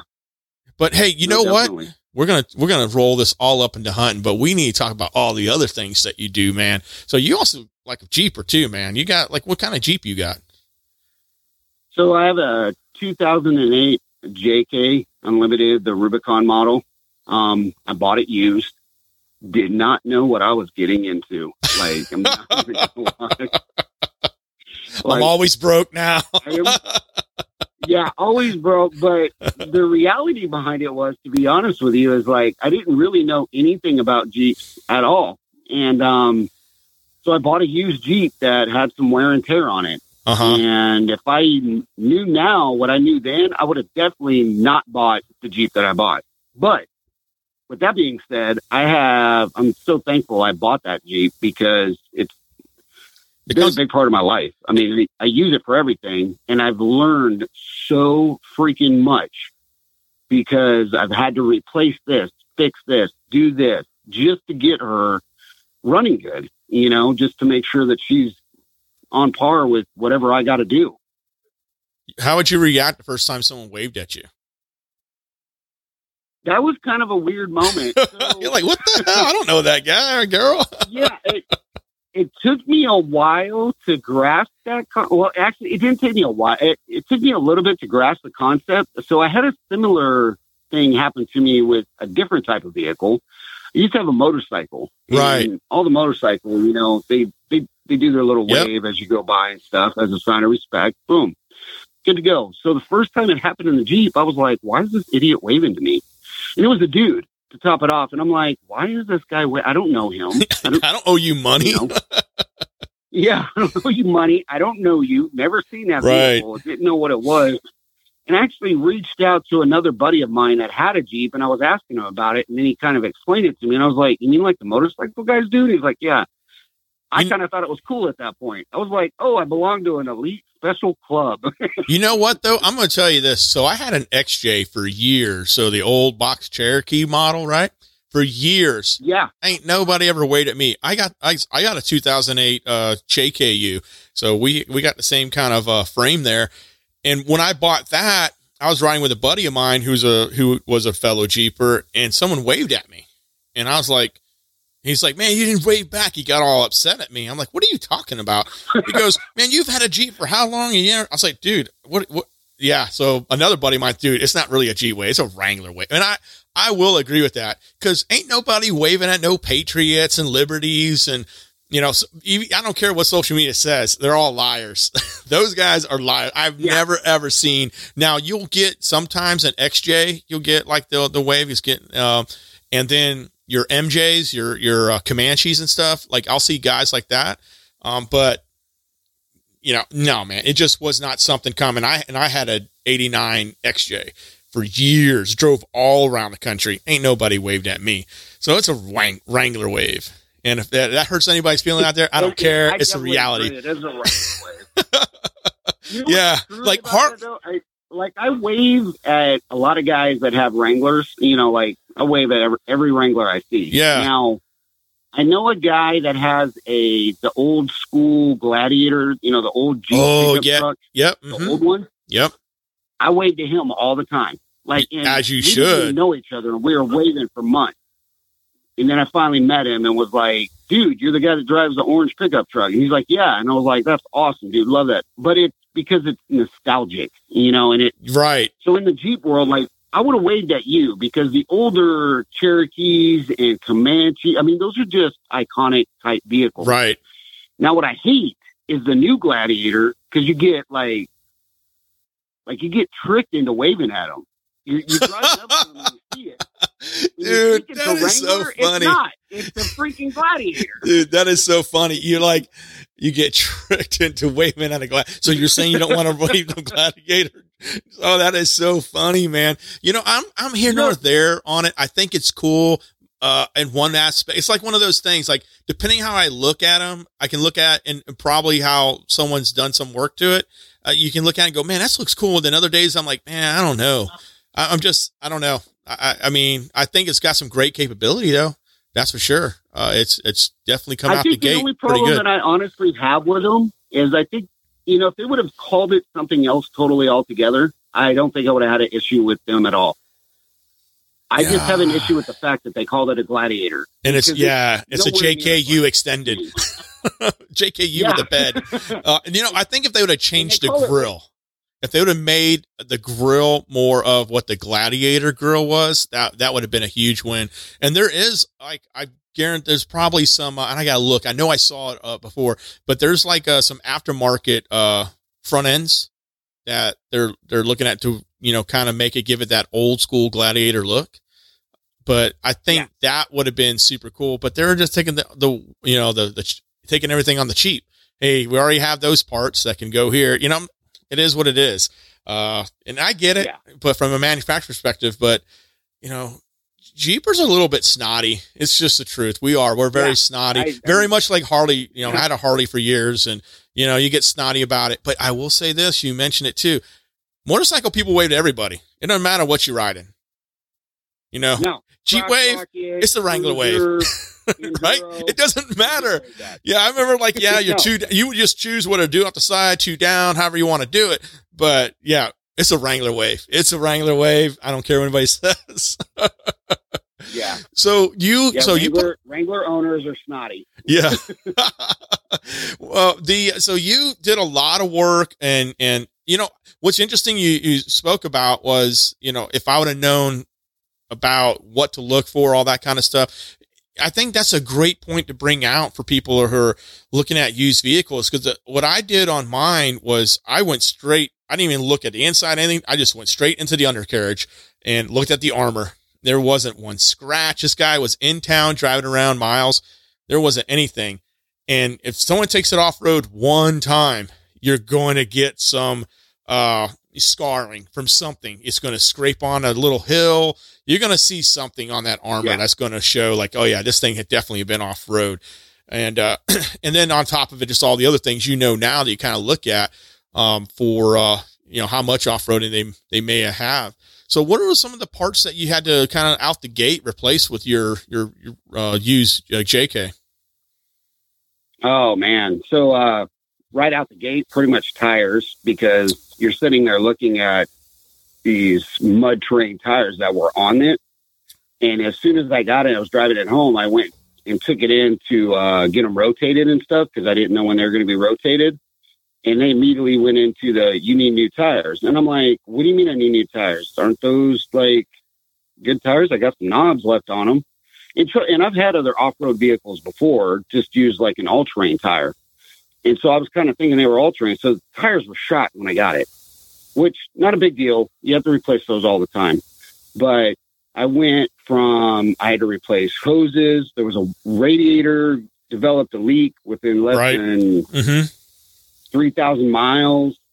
Um, my emergency brake didn't work. Oh, that's I crazy. it up to having big tires. No, that wasn't it. That's pretty Um, crazy. brake. Yeah, there there was a lot of little things, and I mean, it was I don't know. Like you said, if I would have known to get underneath the undercarriage and and look at different stuff like that, and know that. So when they here's the big thing. This was absolute big thing, and this was something I passed on to somebody to my brother that bought a Jeep. Um, they had they had lifted mine two and a half inches. And I was like, okay, it comes with a lift. That's cool. Well, there's one way to do a lift, and then there's Was the it a right way puck a lift? Was no, it- they actually changed the coils out, but that was it. They didn't do anything else. The shocks were shot because they were not shocks that were rated for a two and a half Right. inch lift. Yep. They were your stock shocks, and they were blown. And I didn't know that. And the two and a half inch lift, it's like, okay, I'm just a common guy. I I don't have all the money in the world. I mean, I'm retired out of the military, and I don't work another job. My wife works. My wife works, but we don't make crap tons of money, so I can't go out and buy a ten thousand dollar lift. But you can get a really good lift for just a couple hundred bucks. And it's like they bought, they had the cheapest freaking lift you could probably think of on the face of the planet on this thing. And I upgraded it twice now because the first time I upgraded, I thought I was getting an okay lift, but it wasn't capable of doing everything I needed the Jeep to do. Right. So I had to do the lift again. So the research of your lift and the research of the parts, and sometimes spending a little extra money does go a long way. I know a lot of times we try to scrimp by with, oh, I, I, I can make this work. It's like, eh, Right. Bubble gum and baler wire ain't gonna make it. Yeah. yeah, Ain't gonna that's to make it. get you off the mountain when you break something. Yeah. Yeah, and you made a good So, point though. yeah. I mean, you know, spend a little bit yeah, because I I I think I've only had two lifts on my Jeep, and I started off on something on a brand that was a little bit more affordable when I first put it on. It lasts probably two three years, and then I put something else on, and then I started just interchanging uh, things, and I just went to my third set of springs recently. Um, because my Jeep's a daily driver, and I, I made some choices to to modify some things to where I lost a little bit of height, but I got a lot more road comfort out of it. But you know, There you go. you know, the, the thing about it is, is yeah, because I like enduring products, and that's because I mean I run an off road brand, and, and people hit me up. Well, what do you think? I said, well, I always tell them, hey, you know, you can get something that looks good, but you want to get something that's enduring, that's going to last a while, and you know, for however long you hold that Jeep, you should hopefully that part's going to hold up for that time period. And you know, some things obviously like tires, you're going to replace filters, you know, hoses, lines. That's that's okay but there's some products that should be, you know, like your engine. It should last pretty much a extremely long time as long as you keep up the maintenance Yeah. with it. I mean, I'm sitting about 220,000 miles with Root and, uh, the, yeah, the engine's tight, man. So, I mean, just got to take care of it. Yes, me. I got like 150,000 miles on mine, and she's still running strong. I mean, I got a couple things I'm in the process of fixing right now, but the engine itself is still running strong. So, and I've got the that 3.8 liter that everybody hates. You know what? It depends on the factory that yours is built, though, It's a good- man. That's what I found out. I found out if pretty much if you were built in factory A, you probably have crappy 3.8s. If you were built in factory B, uh, you're probably okay. Like that's pretty much the Yeah. what what I have found found out because every time I've taken it in to you know get get some work that I'm just not going to do, they'll ask me about it and they're like, oh okay yeah yeah you should be fine and I'm like okay that sounds good, but uh, it, a lot of it goes to the factory. Um, I did have to replace my transmission um, a little over a year ago. The uh, that Chrysler transmission is was horrendous and what the transmission shop told me was that specific transmission is good for about 75,000 miles. It was mass produced. It was put in vans, Jeeps, all sorts of different, you know, you know, different products that Chrysler put out. And he's like, yeah, man, I think, you know, you did pretty good for how long that one lasts. And they put a, a different one in and uh, pretty much same, same series, just a, a different uh, manufacturer, I guess. But um, Yeah. but yeah, the uh, transmission. But yeah, I've heard the same things. But my transmission is the only big item I've ever had to replace. I'm now just going to replace the uh, radiator and the uh, intercooler, just because I think it's just it's time. I want to I want to put new stuff in before it just doesn't work. You know, it's just when you get that when your miles get up, you just kind of know that hey, you know, beat beat the broken part before it breaks. Yeah, no, definitely, definitely. It's, it's like I just bought one of those new, uh, what they called? The it's a trailer. It's the uh, Black Series trailers out of Australia. I don't know Uh-huh. if you've seen those. No, I'm not So I've got the Dominator. okay, So well, I got I got the Dominator series of the Black Series trailer. They're awesome off road. They'll pretty much go everywhere the Jeep will go, and it's got queen size bed and a dinette and pull out stove and fridge. I mean, kind of got the works. But I pull it behind a Jeep, so I went down and got gears done. Well, here locally we have a place called Just Differentials, and Uh-huh. they do nothing but nitro gears. I'll tell you what, a gear job make or break a Jeep. It just makes it mine is so much better now.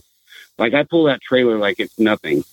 And it's a 3,000 pound trailer. I mean, it's like towards the higher spectrum of what a Jeep's supposed to pull.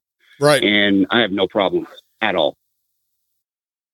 Yeah, that's uh, that's So- interesting. What'd you go with far as your gears? Because you're coming out with the Rubicon, you have 488. So what did you select with? I had to, I went uh 513. Okay, So I don't have as much top end anymore, which is fine, but I've got plenty of crawl power and plenty of tow power. yeah, And where I live, like every once in a while, I have to jump on the freeway to do 70 miles an hour. And I'm like, look, if I'm going too slow for you, you can just go around. I don't care. right. Now, because you're if you're pulling the trailer anyway, you're doing the 55. Like, well, most people are doing the 55 like they're supposed to. yeah, the well, that might be Washington State. I know here, man, it's like on our, you know, in North Carolina doesn't really have like you know your California highways and stuff like that. That's for sure. Um, you know, you'll might you'll be lucky to have two lanes going, you know, opposing directions. But like 70s usually it. I haven't had an issue, but you know, with 3.8, you don't, you're not having, you're not getting forward momentum very quickly. Especially like I got 35s on. Um, and you know, what are you running for as tires? 35s. Yeah, so you know the deal, man. You're not you're not there for speed, so it's going to take you a little bit. No, Um, but I'm not pulling. you're driving a Jeep. yeah, yeah, I'm not pulling that that amount of weight though. I'll, I'll pull. I have a trailer, but I think I'm probably pulling about maybe even when it puts stuff on about two k, two thousand pounds, maybe twenty three hundred, somewhere around there.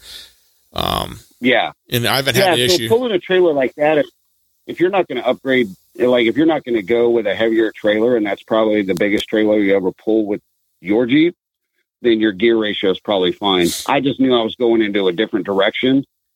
yeah, So like, No, I was just curious go Yeah, because I, I I think it's a great thing that you did that, and you were wise enough to make that choice because it's probably something that that trailer's going with you a lot of places all the time now. Oh yeah, like this. And the reason why we went with it is just so like I could set up hunt camp, and when we get back, I have a place to go and like Right. get some food.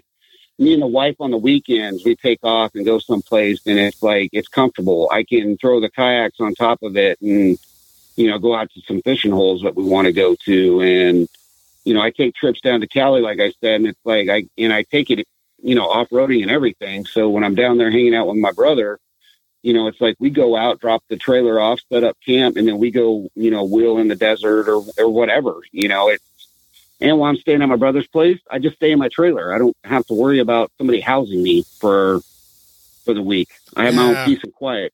Yeah, those rooftop tents, trailers, all that. I mean, they're just really good. I've been on the fence about how I'm still not sure how I want to set up. I'd like the the freedom of certain things. Um, I don't know. I, have I've actually been, my wife has a Tahoe, but it's one of the uh, off road uh, ones that's off road package in it.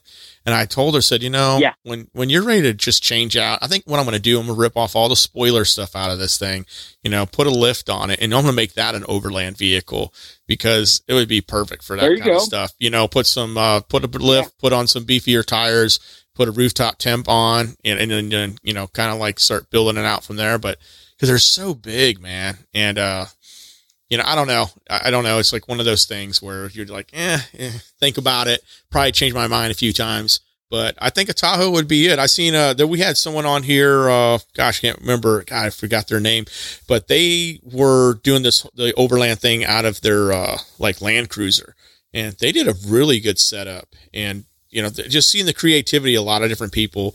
Um, I love the 350 vans that been converted and with the off road package, and guys have done that. Those oh, yeah. look really cool. This it just you know what it, you know whatever that goal is, but it's it's also what you're willing to invest. Uh, if we have a guy, uh, Sir William goes, sometimes he'll contribute to the show, and uh, right now he's RVing it. But when he first started overlanding, it was literally in his uh, Toyota 4Runner, and he had an air mattress. Like so, people yeah. think they have to have all these big, you know, frills, if you will, and, and you know, comfort things. But honestly, you, you really don't. Oh, no. Um, I was overlanding before overlanding wasn't even a thing. They didn't even realize it. And that was in my XJ. Oh, yeah. And I was like, yeah, just the way I set up my gear. And, you know, during when I slept, I slept on my stuff and, you know, pull it out when I want to stop. And, yeah, it's crazy, but you, those trailers are awesome. And I think they, you know, the cool thing about it is they've listened to the people like, Hey, that's great to have a camper, but I want to take my stuff and go. I want to go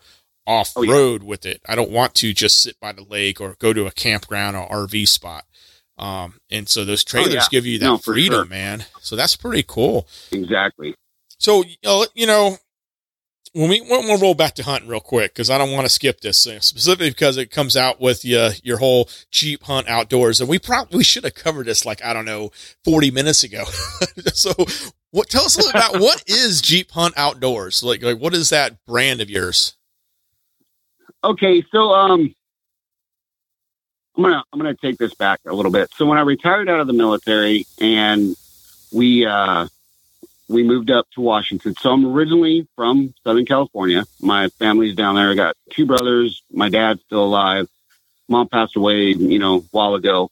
But when I moved up here to Washington, me and my brothers were always sending, me and my brother, my youngest brother, Patrick, we were sending pictures every day back and forth, you know, like the stuff we were doing. He, he's big into the outdoors too. So we were sending pictures back and forth, and one day we got the bright idea. Oh, hey, let's start a uh, a YouTube channel, or not a YouTube channel. I apologize, an Instagram channel. Let's start an Instagram channel, and we will post pictures on Instagram to keep up in contact. So it was a way for me and him to communicate back and forth without having to just constantly text each other. Right. So we got started into that. And then one thing kind of led to another. Next thing you know, we got our own logo. Then we got this. He was the one that took all my life lessons about a Jeep and made a better choice. So you did your job then. He was one to buy it. Yeah, well, he was one to buy a Jeep, and I told him first thing was I was like, "Don't get one that's modded out." And he goes, "What?" And I go, "Buy a stock Jeep. Like, find whatever Jeep you're looking for in your price range, and make sure that soccer mom had that, and she was driving it around town." He goes, why? And I go, it's just going to save you a, a ton of headaches in the long run. So that's what he did. He started looking around, crawled underneath it. I told him the whole thing about looking underneath and seeing if there was anything scratched up. Make sure it looked like it had highway miles on it. I go, you're just going to have a way better time. And that's what he did. And so when you look on our Instagram page, you'll always see like a black Jeep and then a yellow Jeep. Well, the yellow Jeep's mine and the black one is his. So that's how Jeep Hunt Outdoors kind of got started as a way for me and him to kind of communicate and keep in touch. We were sharing moments. I guess is what you would call it. That's cool, man. That's a great story. Yeah, I like that. That's pretty cool. So the the name itself was basically kind of, I mean, kind of generic if you want you want to say it. it. It was catchy. Don't get me wrong, but we were like we both hunt, we both enjoy the outdoors, and we both own Jeeps. Uh, Jeep Hunt Outdoors. It was kind of like a two day process to come up with a name, and we just kind of started sharing those moments, and we've kind of been steadily growing. I want to say we have a niche group of followers, you know, that kind of do the same, like like how me and you were talking about the Jeeps, and we hunt and we fish and we enjoy the outdoors, and it's a niche group of people. We're just trying to motivate other people to just get outside, have a good time. Heck yeah, you know, man! we right can on. do it. The, the common blue collared working man can do it, then anybody can. I mean, I don't think it's too hard, to be honest with you. No, it's motivation. Yeah, that. And that's it. It's just to me, it's oh, like yeah. motivation. Um, and there's so much joy to be captured if you're willing to put yourself out there. Uh, I think that's it. I think there's a Yeah, lot of I mean- hesitation of judgment. I think that's a lot, and I think social media has. That's that's the thing I hate about social media because you see it with adults, and you can only wonder how uh, it affects kids. But I have talked to so many people that were like, "Yeah, I would have done it, but I wasn't sure," because you see how people react to things on social media. Like, "Hey, I went out, got this great bow, I really love it," and then you get Mister Freaking, you know, I've been hunting for the last twenty years. I would never pick up one of those. Those things suck and all that Oh yeah. you know it's just it's horrible and you got to tell people hey just don't listen to that you're going out there you're going out there for you get around some positive people and anything that's positive not positive you just remove that out of your life you don't need to that that person's nothing No. you know and and it's just noise and and being able to tell people that and, and i think that's one of the things is is finding good places to be welcome 'Cause you know the deal too because you hunt you see that in hunting pages and again and this is honest I've, I've, I've talked about this a few times in the podcast but you know, Jeepers as much as it's, you know, lovey dovey and we love all Jeepers. It's not. There's a there's a chunk of the community, a No. bunch of, you know, excuse my language, a bunch of assholes. And uh it's just the truth. Oh, yeah. And, and you know, about you know, oh, you need to get lockers for light bars and that them idiots. Because the reality is this is, you know, it's their Jeep.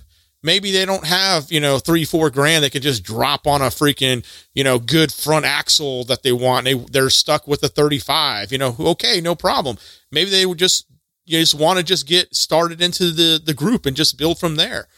I just some of the that negativity um you just have to tell people just tone it out and and you know what those what I love about doing all these activities is the fact that I'm not isolated in one box. And we talked about a little briefly about where, you know, you have that veteran just go isolate to something that they enjoy, like whatever it was, video games, and they just put themselves in that shell and that's the only thing. And I've seen that in different communities too, where people, they do that one thing and they're never going to get out of it because they're the person for that field, which is cool and all. And if you're being a positive influence, that's great. But if you're just being an asshole, then you know that it's not doing anything for that community.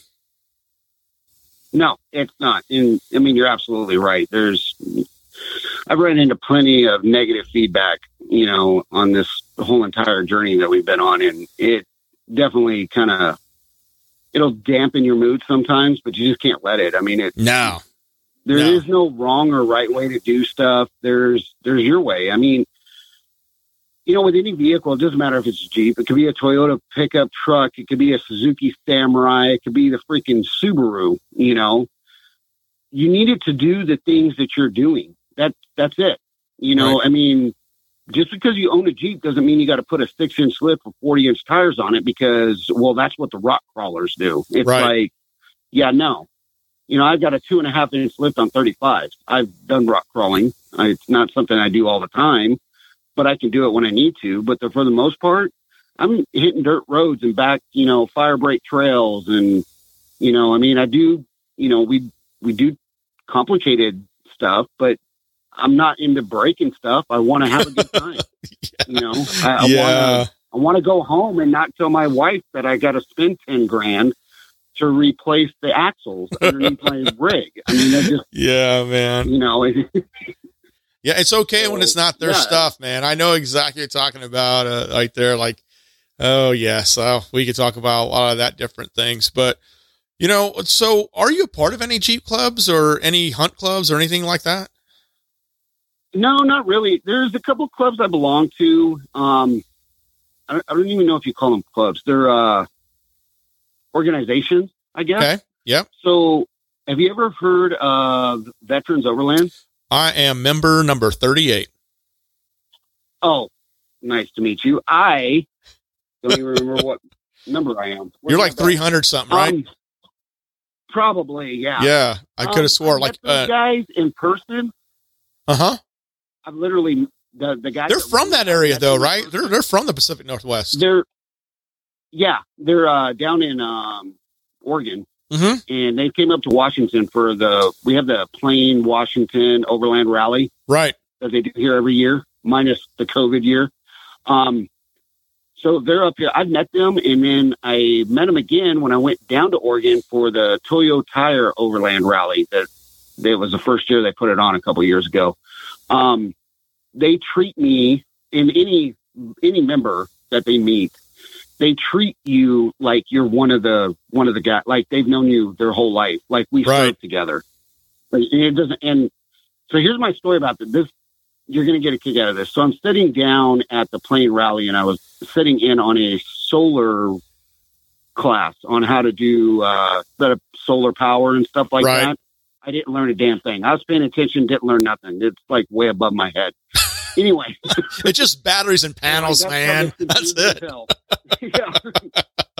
so I was like, what the hell? So I'm sitting here and I'm paying attention to this class and we're going on. And all of a sudden, this guy sits down next to me and he puts his hand out to shake my hand. He goes, Hey, Shawn, blah, blah, blah. I'm such and such. And I was like, How do you know my name? You know, like, and I'm sitting there thinking to myself, it's like, this guy knows me. And he goes, Well, I'm the, what is this position? One of the three top guys that runs that. And they're, they're small. They are not like, Yeah, yeah, absolutely. Yeah. But they pulled up. What he did is he was standing behind me, and I happened to have my bag on my back that has my patch on it with my member number. Right. He pulled his phone out, went through his list of members numbers until he found my name, and then approached me so that he can make it a more personable meet and greet. Right. And I was like, dude, you literally, I mean, how many organizations do you know where they take that time? But because they're still small, that's what they want to do. They want, they want everybody to feel at home when they're around. I mean, you can go over to their thing as a member. I, it, it's stupid. You go sit down and underneath their little tent where they're selling their shirts and stuff and just sit there and chill and just have a good time, talk, drink some beers, you know, tell Right. war stories, have a great day. You know, I pulled into the Toyo event and they immediately, um, Jeff immediately saw me. Like, he just seen my Jeep and he was like, Oh, dude, that's Shawn. And he started waving at me. He's like, Hey, man, you need to park with us. Like, I had a totally separate area that I had, you know, reserved, but he wanted me to park over by them because I was part of that Yeah. community. Yeah. They're a great group, And man. they just, cool. They, Oh, yeah. they are. I I don't chat Totally with are. them often, but when they first started out, I was chatting with them er- back and forth a little bit and stuff, and and and uh, yeah, they're they are. I I enjoy their growth and and what they're doing. I think they've inspired other spinoffs and, and different factors and individual levels. And uh, you're also Overland Bound member. I don't remember that number. Yeah. It's easy to remember the veteran Overland one. I don't remember the the Overland Bound one. But I do. What is crazy is I know that all of my numbers that add up, and this wasn't even planned. All of them add up to sixteen. When you add the numbers up, they uh, they are. It is sixteen. I was like, oh, that's pretty cool. so You know, I've never tried to add my numbers up. I might have Yeah. to do that at some point. yeah, dude. But um, no, uh, Overland Bound member, uh, I love it. It they're, they're a pretty good community. I've met a couple of them too. I've actually met um, the husband and wife that do all the YouTube videos. yep. I met them at a four by four um, convention thing on a weekend. They're they're they're pretty nice people. I mean, I like what they did with their forums and stuff, and it's a really good community to belong to. It seems like they It's a great resource community. Very good resource community. Yeah, exactly. So, which, you know, I mean, I know there's a lot of four by four clubs. I know there's a lot of hunting clubs and organizations out there, but I, I honestly, I mean, the advice that I would probably give anybody about joining any of those is do some research first. Yep. You know, I mean, not all clubs are cracked up to be what they want to be. You know, I, and not only that, I mean, you could if you started joining every club in the local area that you were in, depending on what area you live in, you could be spending your tire money on memberships for clubs every year. Right. So, you know, I mean, the cool thing about Overland Bound and um, Veteran Overland is like Veteran Overland, it's a one one time shot, which you know, there's other ways to give back to their community by buying T-shirts and stuff like that. Right. But and I I've got a few of their T-shirts and a hoodie. I mean, I sport their gear, even though I got my own gear, but I sport their gear still because they're awesome. They oh, I'm with you, man. Yeah, yeah, they, they're good people. I have no problem like celebrating yeah. the people that are doing good. And you know, I think that brings a good point with the clubs and organization. It's what are they doing that is enhancing everything around them? Because I the problem I see with you know certain clubs and certain organizations is it really about the cause or is it just using the cause to make it about them? And you that's where i look at i really go through social media when i'm looking at you know people i want to bring on here or or you know uh, brands i want to associate with. I had this conversation had a great conversation with two friends of mine uh, that we served in the marines together in, in the, the force reconnaissance community. And you know that was one thing we talked about was you see a lot of people like using like an event, like, hey, there's this, uh, you know, sick kid or, you know, someone who needs assistance because their house burned down. But then you go on social pages and all you see is their Jeep or, you know, their happy face of themselves and, you know, their friends. But you're not really getting a lot of the yeah. story of what they're supporting. And, and uh, yeah, I just that's the thing I kind of look at, and I I'm like, you know, I don't think some people do it intentionally, but if you're going there to celebrate or to to celebrate someone's life that's passed, or you're going there to you know help a cause, you know, let it be about that, not about getting your yes. you know light count up for that day. So I, I think that's oh yeah, you're no, looking at definitely. Yeah, the uh, but yeah, at, yeah, do your research, find out about it. I, I I'm pretty fortunate. Like in this area, there's a couple of great clubs that I associate with that you know they're very you know family oriented. They do try and do things that help out community and such. Um, and and that's what I look for. And obviously, I can't. For me, my time, I'm dude, I'm, I'm all over the map. But when I can participate, or I can join them, or I can bring the Root One Six brand in to help them bring, uh, you know, information about their cause or group or whatever. Uh, I definitely do. And, and then when people ask me, uh, I, I, can push people their way too.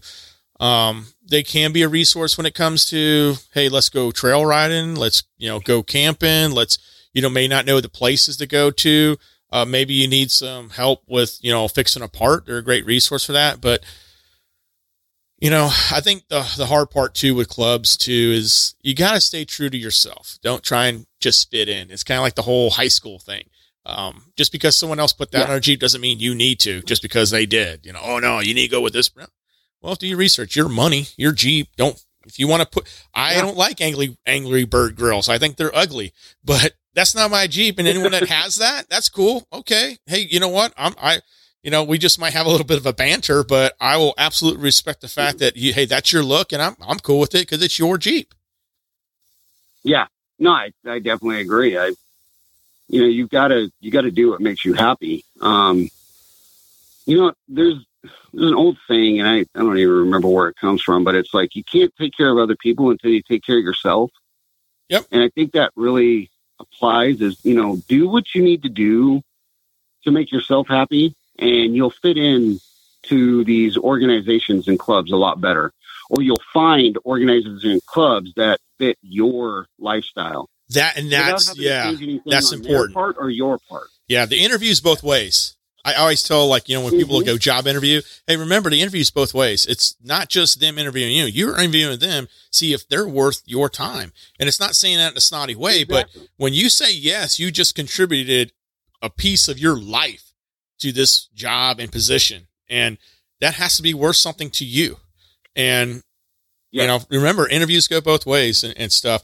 Okay. I want to make sure we hit this because I don't want to avoid it. So there's two, two things I definitely want to talk about.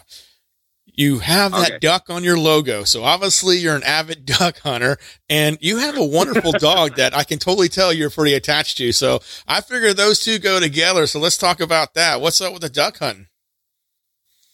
So, um, duck hunting is kind of funny. Is when I first got up here, I never even wanted to duck hunt. I always thought, man, it's freaking too cold. I don't want to be out at three o'clock in the morning, freezing my butt off. Duck hunting. Um, I always wanted a turkey hunt, to be honest. Oh, dude, I love turkey Right. hunting. yeah. yeah, and I'm I'm still working on that. I haven't gotten a turkey yet, but you know, sometimes like one of my hunting partners moved away that did the turkey hunting, and it, you know, we gotta, I gotta figure it out. Yeah, I'll get, I'll get there. Don't worry, Yeah. I'll get there. But um, the duck hunting thing was my brother. He always wanted to duck hunt. Now, with that being said, I had another buddy that was like, "Hey, dude," he goes, uh, "You want to go duck hunting this weekend?" And I was like, uh, "I've never been duck hunting." And he goes, "Well, I'll take you duck hunting." I was like, "Ah, I don't know. I've I've never done it." I go, I'm, I'm not really too keen on it. He's like, oh, come and try it. And he kept pushing me. One of those hunting partners, you know, that just kind of. Right. Yeah, I know exactly what you're talking about. Yep. So I was like, okay. And he was like, my dad's got an extra set of waders. Me and him, me and his dad are kind of the same size. So he was like, they should fit you. And he goes, well, me and my other buddy will get you out and we'll, we'll take you duck hunting, see if you like it. Well, first day duck hunting, I was hooked. That was it. I like the duck hunt. Now, I would love to go duck hunting every day. That's not going to happen. Um, I'm 48. I hurt all the time. And, you know, I, I go out when I can, Right. but I love it. It's fun. It's enjoyable. You know, I haven't, I Um, haven't got the hook yet, and so I, I know uh, a couple people uh, that they just got hooked recently and stuff. I just, for me, man, when I look at these mallards and Canadian geese, I'm like, man, I feed those things at a pond. I just, I, I know, I and I got to separate that. It's like when, and I, I understand it, I really do, because when people, I talk about turkey hunting with people, they're like, man, how is that challenging? I see them on the side of the road all the time, but they, they don't look too smart, but people don't realize just what a challenging game turkey can be. And but that's the Oh, thing yeah. is I'm not in that wild duck environment. It's probably I'm in the docile. These guys, you know, they're they're they they know they ain't nothing shooting at them here. But when they're in the wild, it's a little bit different. But it's also uh, Oh, a- yeah. a, very you have to do a lot of preparation for duck hunting. I, I think that's not something Oh, like yeah. you go deer There's, hunt, you uh, just, you know, jump in a stand and, and I know I'm wanting all the done at deer hunters. I'm not trying to like, I'm just saying from logistics wise, not all the prep wise, but like logistic wise, you just, you, there's a lot of stuff. Your blind, your decoys, your gear, your, you know, all the different gear you need. And also getting to the spot because obviously you're probably going to like a lake area, you know, uh, yeah, it's a challenge, man. Are you doing kayak or Yeah, boat? definitely can be. So actually, um, bank do a lot of bank. Okay. Um, so I'm I I do a lot of my hunting off a lot of my duck hunting off the Columbia River, Okay. which is a pretty big freaking river. I mean, Is that huge. public land? But uh, yeah, Awesome.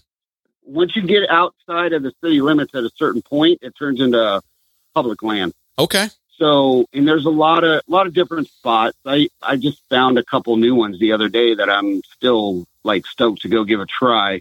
And I'm not even going to have to decoy or anything. It's pretty much just hike into this spot, and they kind of land in there because nobody ever comes in there anymore. So it'll be like a honey hole on a weekend, Oh, which nice. would be nice. Do you have to do any? I don't know anything about duck hunting. So do what in that situation when you still do calls about the decoy, or you just sit there, be quiet, and then when you look at the opportunity, you take it. Yeah, sit there. The guy that introduced me to the spot, he stopped hunting it about six years ago, I guess. Okay. Um, and he was telling me he he takes a chair out there and sets up in the bushes and just chills and waits. Dude, that sounds hit like a, hit a duck or two, send the dog in, it sounds like dove hunting. which is a nice. That's what that sounds like. Sounds like dove hunt. You sit down, you got your bucket, and could like, stand up, dove. Could be. so I've never I've never shot a dove. Um, something I wouldn't mind trying, but it's one of those things too. It's like I don't even know where to go up here for dove Dude, hunting. they're like now. sky Um, ninjas, got a couple- man. They're sky ninjas. like let me let me so let me set So- the the environment here for you for dove hunt since you brought it up. Okay, so there is a cornfield.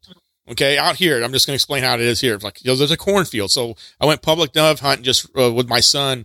Uh, it was his first time dove hunting, and um, you sent we scoped out the spot. We found out where we're going to go like the day before. This is going. We're going to get in this time. So we get in there, and really, you're just like that. You got your chair. You got your ammo, a lot of ammo. Um, you got a bucket, and then you set out maybe a few decoys and stuff. And right as sun up, like when that's when it's sunrise, I think sunrise it was like six oh five. It is literally the first dove that comes in the field, and this field is surrounded by no less than forty hunters. Okay, you're in like a mm-hmm. square cornfield, right? And so like maybe three or four days before the season opens, they actually crop that field. So they're they they'll leave lanes like they'll cut up most of the they'll, they'll they'll they'll harvest most of the corn and you'll see some of it on the ground and stuff but they'll leave like strips of of the field though so like sections if you will and there's all these hunters all around which is you know and it, again this is public land too you don't know any of these cats and it is just crazy you'll see this dove like come from the left side of the field and just and that thing will fly all the way through the field, man. And It is probably let me see, like forty, so two, like uh, no less than eighty rounds, 80, 80 shot shells. So how many pellets Holy that could be, right? So you can you got like you know I'm thinking at least everyone's probably got at least two shots they got off on that thing. Maybe not three, but definitely two. Yeah. so, well, it's crazy, man. Like about bird hunting yeah. But, I mean, bird hunting is the dynamic of it is so dear. So like deer hunting, it's like you shoot a deer. You normally, if it is done right, and I know it does not always get done right. There are circumstances to this, but it's usually one shot drop. You know, you you take your shot, you down your deer, you go skin it, bone it, drag it, whatever you're going to do to it, get it back to the truck, and you're done. Yeah there's this the, the climactic ending to that is just kind of like okay that's cool but the meat process of filling your freezer was pretty fast i mean you you did it quick so which is nice. But bird hunting it's like it lasts. You know whether it's grouse chukar or quail you know even turkey sometimes it's like i know i can get like three tags here i think it is. Yeah. So like you you can you can go out multiple times even after you got your first second or third or your seven ducks on the first day get another seven on the second you know it you know there's a lot to it you know it's like it, right. it kind of keeps you active more and i think that's what i enjoy about it which led into the reason why i never looked at it that way i like that i like that that's a that's a great way to look at it yeah i never really thought yeah, about that yeah more opportunities to get out so yeah. like deer hunting for me I enjoy it. Don't get me wrong. Um, but it's like 10 days. You, you got like a 10 day stretch for a rifle. Uh-huh. You know, so like I do rifle hunting. I tried the bow. I did it for a couple years. My shoulders just cannot take it anymore. Um, and I just can't see tuning it all the way down to 40 pounds, which is the bare minimum here. Right. And you're like having to close all this distance and all this other stuff. It's like, okay, like I, I'm a good shot with a rifle. I'm going to just keep using my rifle. You know, right. I mean, and I still try to shoot with like within 200 yards. Uh-huh. Like I, I, I'm not a guy that goes for the 600 yard because I just I feel there's too many things that could go wrong. Yeah, you want to do a humane shot. Uh, that's a big thing. It's yeah. it's you know I I get it. Like yeah, I, and I, and also too, you don't know what's in between that. You know, there's just so many variables. No, just, I'm not yeah. downing anybody that does the longer shots. I yeah. mean, it's like if you're proficient with it and you can do it, that's great. You know, yeah. um, for elk, I see it, but I just I don't for big giant kind of you know that type of animal. I for like a deer, I'm yeah. just I mean like that's a lot of scope. That's a lot of glass you got to bring out there. So oh yeah, you know, and that's that's what. And I mean, you know as well as that. Well, like I was, I started my military career back in '92, so you didn't have like red dot scopes crap on your. Oh no, man! AR. I know fixed sights. Yeah, I was eighty nine, dude. Yeah, you know, I know exactly. So you're getting used to a scope is, yeah. You know, and some of these guys that I hunt with, I mean, they've been hunting with a scope their whole life. You know, I mean, most of the guys I hang out with are in their twenties, which is cool because their backs are way better than mine. So when we're deer hunting, it's great. But which you know, it's it's a good deal. I mean, it works out, but I'm not I guess I'm just not that proficient with the glass. I don't have enough trust in it, maybe that they do. Maybe that's the problem. I, I just, know, for me, man, there's just I so many still like the variables for, for like that. It's not saying I can't hit some. I can absolutely hit some at 600 yards. It's just Oh, that yeah. when you're hunting, I mean, dude, I will not take a shot unless I know absolutely I got that thing. It's, it's dialed in and it's going to go where it needs to go. I mean, it's, I want a Yeah. humane shot. I don't Yeah, want to like shoot this thing in the gut and, and, and all. Just, it's just not the type of Oh, yeah. hunter I am, man. Um, you know, if I maybe if I was a starving hunter, I get it. Like, hey, I got it's an opportunity, I got to take it.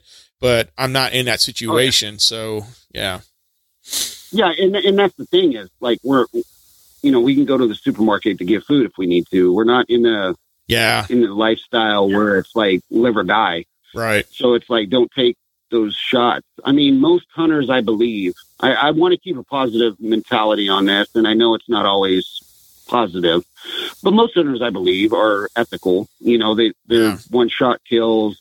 You know, we're not out there to try to, you know, we're not murdering anything. We're we're filling the freezer. We're Yeah. doing our part for conservation. We are, you know, eating healthy. I mean, hunters are the best the food you get- environmentalists, man. For, for the most part, they are. Yeah, You I know? mean, you gotta, you know, people are like, "Oh my God, you killed that deer," and it was like, yeah, but you know that the deer, if they get overpopulated, they get diseases and Yep. they get all kinds of crappy stuff. I mean, I watched a guy burn a tag on a doe that was like mangled, like she wasn't going to last the winter, Right, and he wasn't going to keep the meat. Like it had gotten chewed up by some coyotes and managed to get away right, and he burned the tag on her. He had a doe tag and he burned his. And now getting a doe tag is like you got to put in for it. You're burning points, and he burnt his tag on this mangled up doe that would have died within the next couple of days. But you know, you're sitting here and you're looking at this animal, and it's not right. You know, it's, Yeah. it's like you you can't tell me that you looked at that animal and didn't feel any remorse for it. It's like you know, come on. It's like she doesn't need to suffer like this. You know, it's like put her down, right. eliminate her suffering, let her move on to the next stage of her life. I mean, come on. You know, and I, I think most hunters would react the same way, true hunters, you know. Oh, I agree with you, man. So I, I- it's like, yeah, I agree with you. I'm you. not a trophy guy. It's like when I go out deer hunting, it, I see a legal buck, I'm taking it. I, I'm not going to wait for the bigger one down the road. You know, it's like I'm not out there to do antlers. I'm out there to fill the freezer. You know, I, nothing better than cooking a homemade meal with the with the deer that you just got that week and put food on the table for your family. And I mean, just I Yeah, don't I, think that people understand the just true nature of being a hunter. They they they will never experience yeah. So for, that portion of manhood, I guess. well, I would I would just say, as far as just being the the hunting aspect for for uh, the human nature of things, like they've gotten away from that whole Yeah. survivalist in a way where that's that's how we ate. Like you can go back and Oh, yeah. if, if someone did not go out and hunt, they didn't eat. We are you know our ancestors going back to the cave days and stuff. That's some they had to hunt. They just had to. But um, going back to something you said like the, the trophy thing, like I, I'm I'm with you. And my friend uh Chuck, he said it. I thought he put it in very good context. 'Cause like me, I'm not. I'm not a person that really gets too big on the the the, the, the trophy stuff. But he's like, you know, it's kind of you can sit there and, and you know you mount that deer or that you know uh, harvest and you um you look at it. It's it's a memory that's forever captured, and you can just think about the oh, yeah. entire thing. And I think the way he pe- put it, I just never looked at it like that. And I was like, man, I, I totally get that. Um, I, I, so like my son, his first pig harvest, he's got his pig skull and he's got his first, he got a button buck. His first deer this year was a, a button buck and he's got that on his desk. Oh, And it, I mean, I, every time I look at those, I don't, you know, I'm, it's not the grody things you're thinking about. You're thinking about that entire day, that entire hunt that, you know, that whole, all the components of it that you're able to and, and share with it. And you're celebrating the animal in many ways. Um, because it was a challenge to even get. And, and you know, it wasn't like it just Oh yeah, showed up and said, Hey, shoot me. Um, you know, but, Yeah. um, no, I, I and I'm the same way. I a European mount all my deers, um, on my deer rack, and I've got a three by three or a a three by two sitting right next to a four by four, and I'm just as proud of the four by four as I am that three by two. yeah, Like it, it doesn't bother me. Like I, I look at because each one of those is a memory. Like I can look at that four by four and I can tell you exactly where I got him, how far the shot was, and what happened in that time frame. And then turn right around to that three by two and tell you just an interesting story about that three by two. Yeah. Probably more interesting about him than it was the four by four, to be honest with you. So I mean it's like, you know, going out and just like, oh my God, I got to get the biggest deer I could possibly find, and I got to beat yesterday's record. It's like, okay, I'm I'm not seeing that, but you know, go go ahead, do what you got to do, I guess. You know, I have it. I have it where it's like two ways. So if I'm on public public land, then I'm probably, you know, depending on population, all the research. You, you know how you can go back into the records and find how many harvests and what the year the, the cycle is and stuff. Uh, you know, I'll sit there and I'm the same way. Like, hey, you know what? If I, I get an opportunity, I didn't really do a lot of. I only went on public land one time this deer season, just because I haven't been able to get out a lot this season.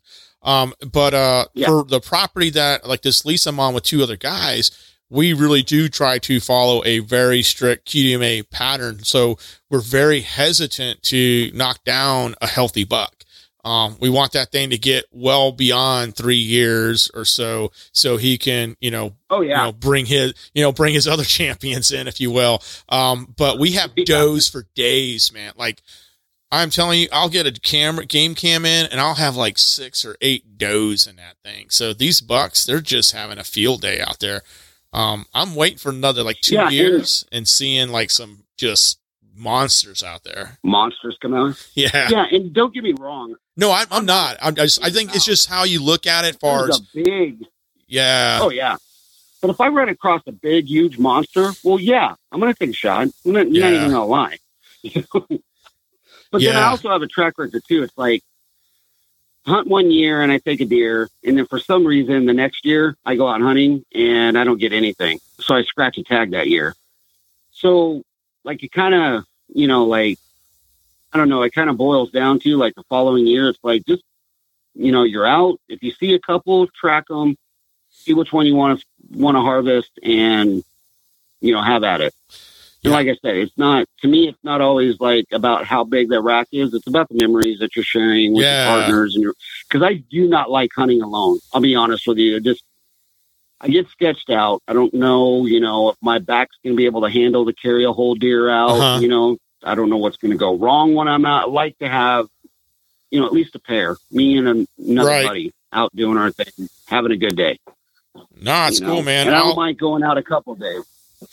Yeah, I'm, I'm like, that's one of the things my son, he's uh, 13 now, to be 14 um, in April. And, and that's one of the things that I've really enjoyed doing with him.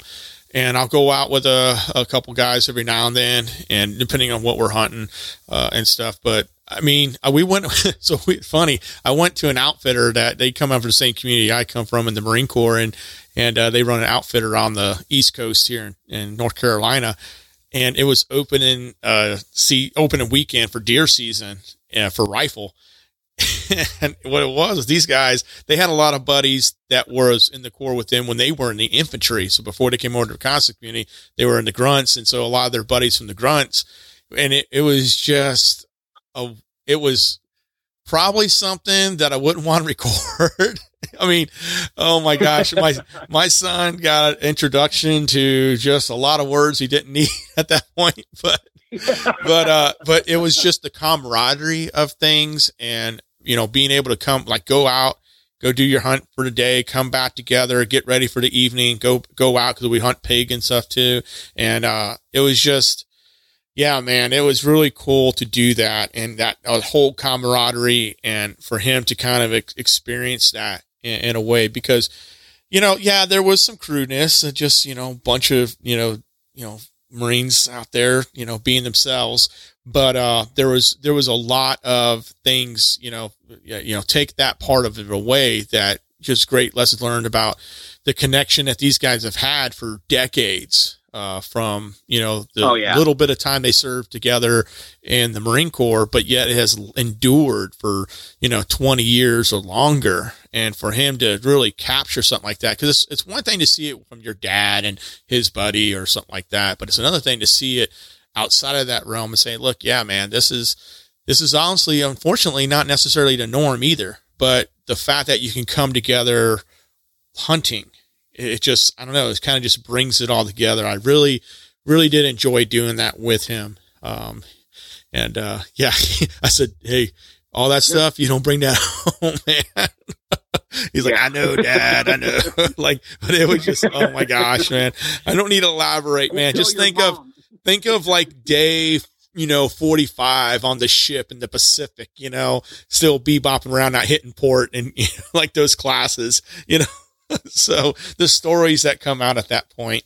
But, um, yeah, man. So, I mean, you know what, dude, I could sit here and talk to you for another hour and a half. I think this is just great. And, um, I, I know that our listeners are going to get a lot out of this and, and I hope that, uh, they connect with you. So with that being said, how do be, how do people find you? Uh, where are you located at?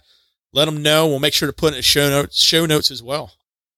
So, uh, right now we're on Instagram. Obviously, it's uh, Jeep Hunt Outdoors. You can just type it in, and the hashtag pops up pretty quick. A lot of times nowadays, um, so you can find us there.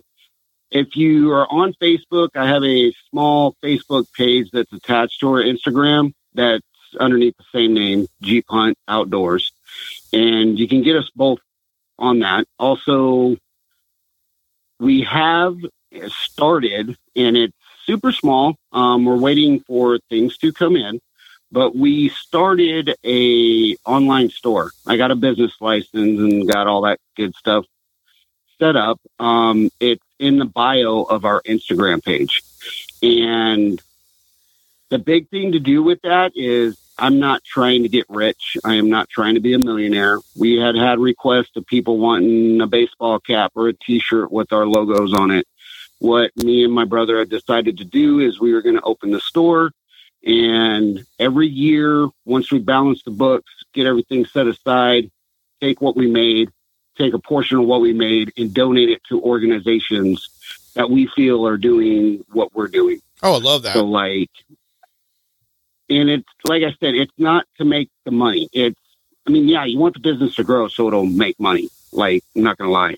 That's right. the way it works you know, I got to, you know, you got overhead, you got cost, and we're keeping everything small. So it's like, you know, if you get on there and then we don't have it one day, you might have it the next. And right now we just have our stickers out there. But if you want to reach out and you want one of our stickers, I'd more than glad just do trades or send you one. Um, we have the stickers. I'm waiting for baseball caps, beer koozies, and then we're going to start doing t-shirts. Yeah, so right on. All the money game. And we're doing it really slow, not trying to be like grunt style or anything with uh, an inventory that will just completely fill your closet up for the rest of your life. But we are trying to just put a couple things out there so they can make a couple dollars to give back to community projects or organizations that we think that are going to benefit like veterans and kids and stuff like that. So that's where we're at on that. And um, as far as anything else goes, I I don't think we're anywhere else. Um, reach out anytime you want to. Send an email. You can get it off the Instagram or Facebook, and or just message us through the Instagram. I'm more than happy to answer people's questions or talk to them about anything. Yeah, so, right on, man. Um, and it's small. I'm not a computer guy, so all this stuff is just taking a lot of time. you got a little learning curve going on.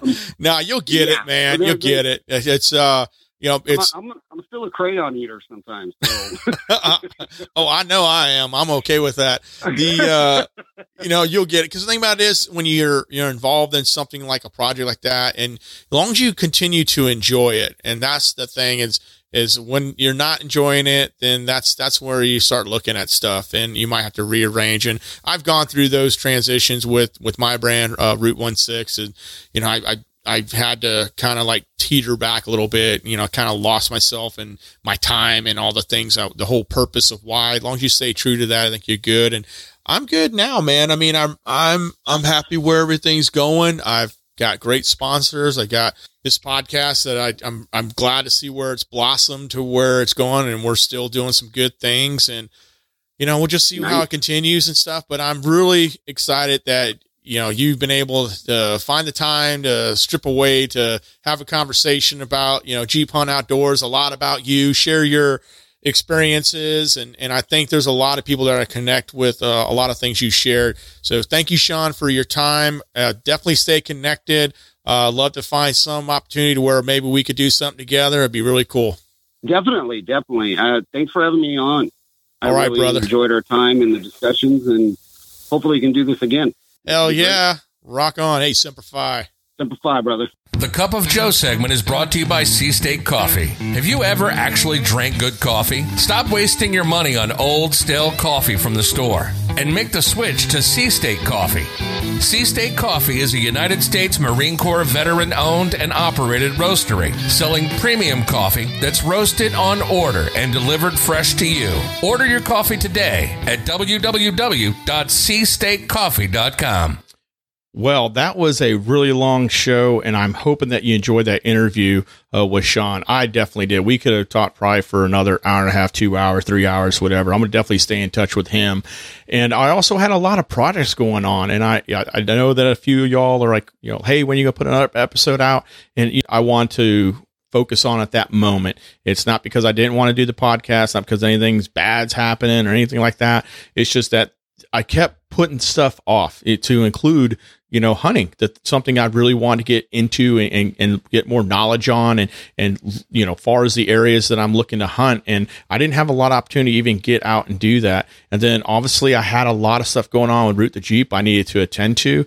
And then just life in general, personal things that I want to focus on uh, with my ham radio stuff. I want to focus on knowledge and, and getting something up with that. And then my personal development, technical development, and, you know, far as my, the field that I'm in for my job job, I just a lot of things with that, and I need to put some time away to do those things uh, just for Brian and and focus on that. Not that I don't love y'all because I do. I appreciate all the support, especially those who've been me with me from day one. Uh, I just so grateful. And I love that this show, even though we have been putting out a podcast uh, last couple months, it's just been growing. I, I you know getting some five star reviews. Hey, if you leave a review, please leave some comments. I appreciate the five stars and and and I really do. But uh, please leave some comments. I love to hear from you. And, and if you have recommendations, or was something too that was pretty crazy. I got a couple people hit me up about you know some recommendation. Hey, it'd be really cool if you did this, really do that. Um, as you guys know, I have a big, you know, I would like less government in my life. So I had some people like talk to me about some things like that. I just want to be very clear here. I'm not anti, like, hey, I love America. I'm not, you know, it's just when this last election season, and I'm actually glad I do any podcast during this whole election. It's an embarrassment. This whole election, election season was an embarrassment. Um, we we have a, an outgoing president that you know could have been a little bit more presidential in many aspects. Now, Trump did do some good things, but there are also some things he didn't do that were very good. Um, you know, does he was he a, a, good ambassador for you know all Americans? That's questionable. I'm not saying that you know I don't. Hey, I don't know the guy personally. I just know that you know he could have did a better job in in in respecting the office in the in many aspects. And that was my personal opinion. If you you don't listen to me anymore because of my personal opinion, then hey, that's cool. Then that's part of the problem is we're picking sides. Uh, how about we just you know pick the argument? If you're pro Second Amendment, you should be pro Second Amendment, not going, well, hey, my guy said it's okay to, you know, line right out by organization, bump stocks, and all this other stuff. I mean, that's pretty shady. That's that's absolutely shady. So for all y'all think that Trump's all Second Amendment, no, he's not. Uh, then you got this other guy coming in with Biden. I mean, I don't think the guy's going to make it four years for one, and then two, it's just people elected him just because he wasn't Trump. It had nothing to do with stance. Uh, he it's just it's embarrassing. It is absolutely embarrassing where our politics are. We all have more in common than we realize. And but when we choose sides and not choose to be, you know, united in the aspects of what we were trying to achieve as a people, um, you know, government wants us separate. They want to create this. They want more power. Look what's going on with the COVID, and and I'm really not looking to turn the the uh, in the Cup of Joe series into this political forum. But I just want to understand where I'm coming from because you know I am going to be a little bit more vocal in certain things on this podcast with you know things that tie into the outdoors and stuff. Come to kind of probably heard a little bit of that with the. Uh, that's why I want to talk about the Land and Con- Water Conservation Fund. Uh, this podcast too. These are things that matter, and we have to get involved. But we need to have conversations. If someone doesn't like, I don't care who you voted for. I will still hold a conversation with you. I will still have a cup of coffee with you and we can talk about and share ideas and we can learn from each other. I'm fine with that. That's the problem. People don't want to do that. It is so ugly nowadays where people are like, you have to pick a side or it's all or nothing. And that's just not the case. There are some things we can agree on and, and work towards. There's some things we may disagree on, but it's not saying we can't find common ground. And I, I'm I literally this whole political season, uh, this uh, election season, I was absolutely embarrassed. Uh, I was embarrassed uh, for us as a people, um, as Americans, and I mean. hey, I voted for Jo Jorgensen, man. Uh, there's some things I don't necessarily agree with her, but I like the fact that you know this is a person that's going to come in and, and, understand that the power's in the people. It's not into the government, and and when you have that much money that is involved in elections, it just I mean, look what's going on with Georgia uh, right now. Uh, it's insane. It's insane, and um, I'm hoping that we can do better. And for me as an individual, I, am trying to like this podcast is an outlet. The things I do, with volunteer work in my community is an outlet. Uh, being involved in the different you know communities from the, the off road stuff to the hunting stuff and all that. I, being able to engage with people, it's going to help create solutions by sharing conversation, sharing ideas. But I'm back uh, on here, and hopefully you guys uh, will continue to uh, listen. And I don't mean to go off on that commentary. It just, I don't know. I think it was a little buildup from all the election stuff. It just blows me away. But um, understand that you know, we can always talk. We may not agree, but that's okay. That's what a free, a true free environment is about. Listening to ideas that you may not agree with, but that person doesn't need to feel threatened because they shared the idea. That's what a true free environment is. And if you really are about freedom, uh, you should understand that. And that part is what needs to be protected. Thanks for listening to the Root One Six Grind. We want to thank our amazing sponsors WARN Industries, Tuffy Security Products, Sea State Coffee, and Root One Six Off Road for their support. Follow us on Instagram, Facebook, Twitter, Pinterest, and more. Just look for Root One Six. That's R O O T O N E S I X. Or just go to rootonesix.com. Until next week, plan smart, be safe, and as always, be prepared. Happy New Year! Yeah!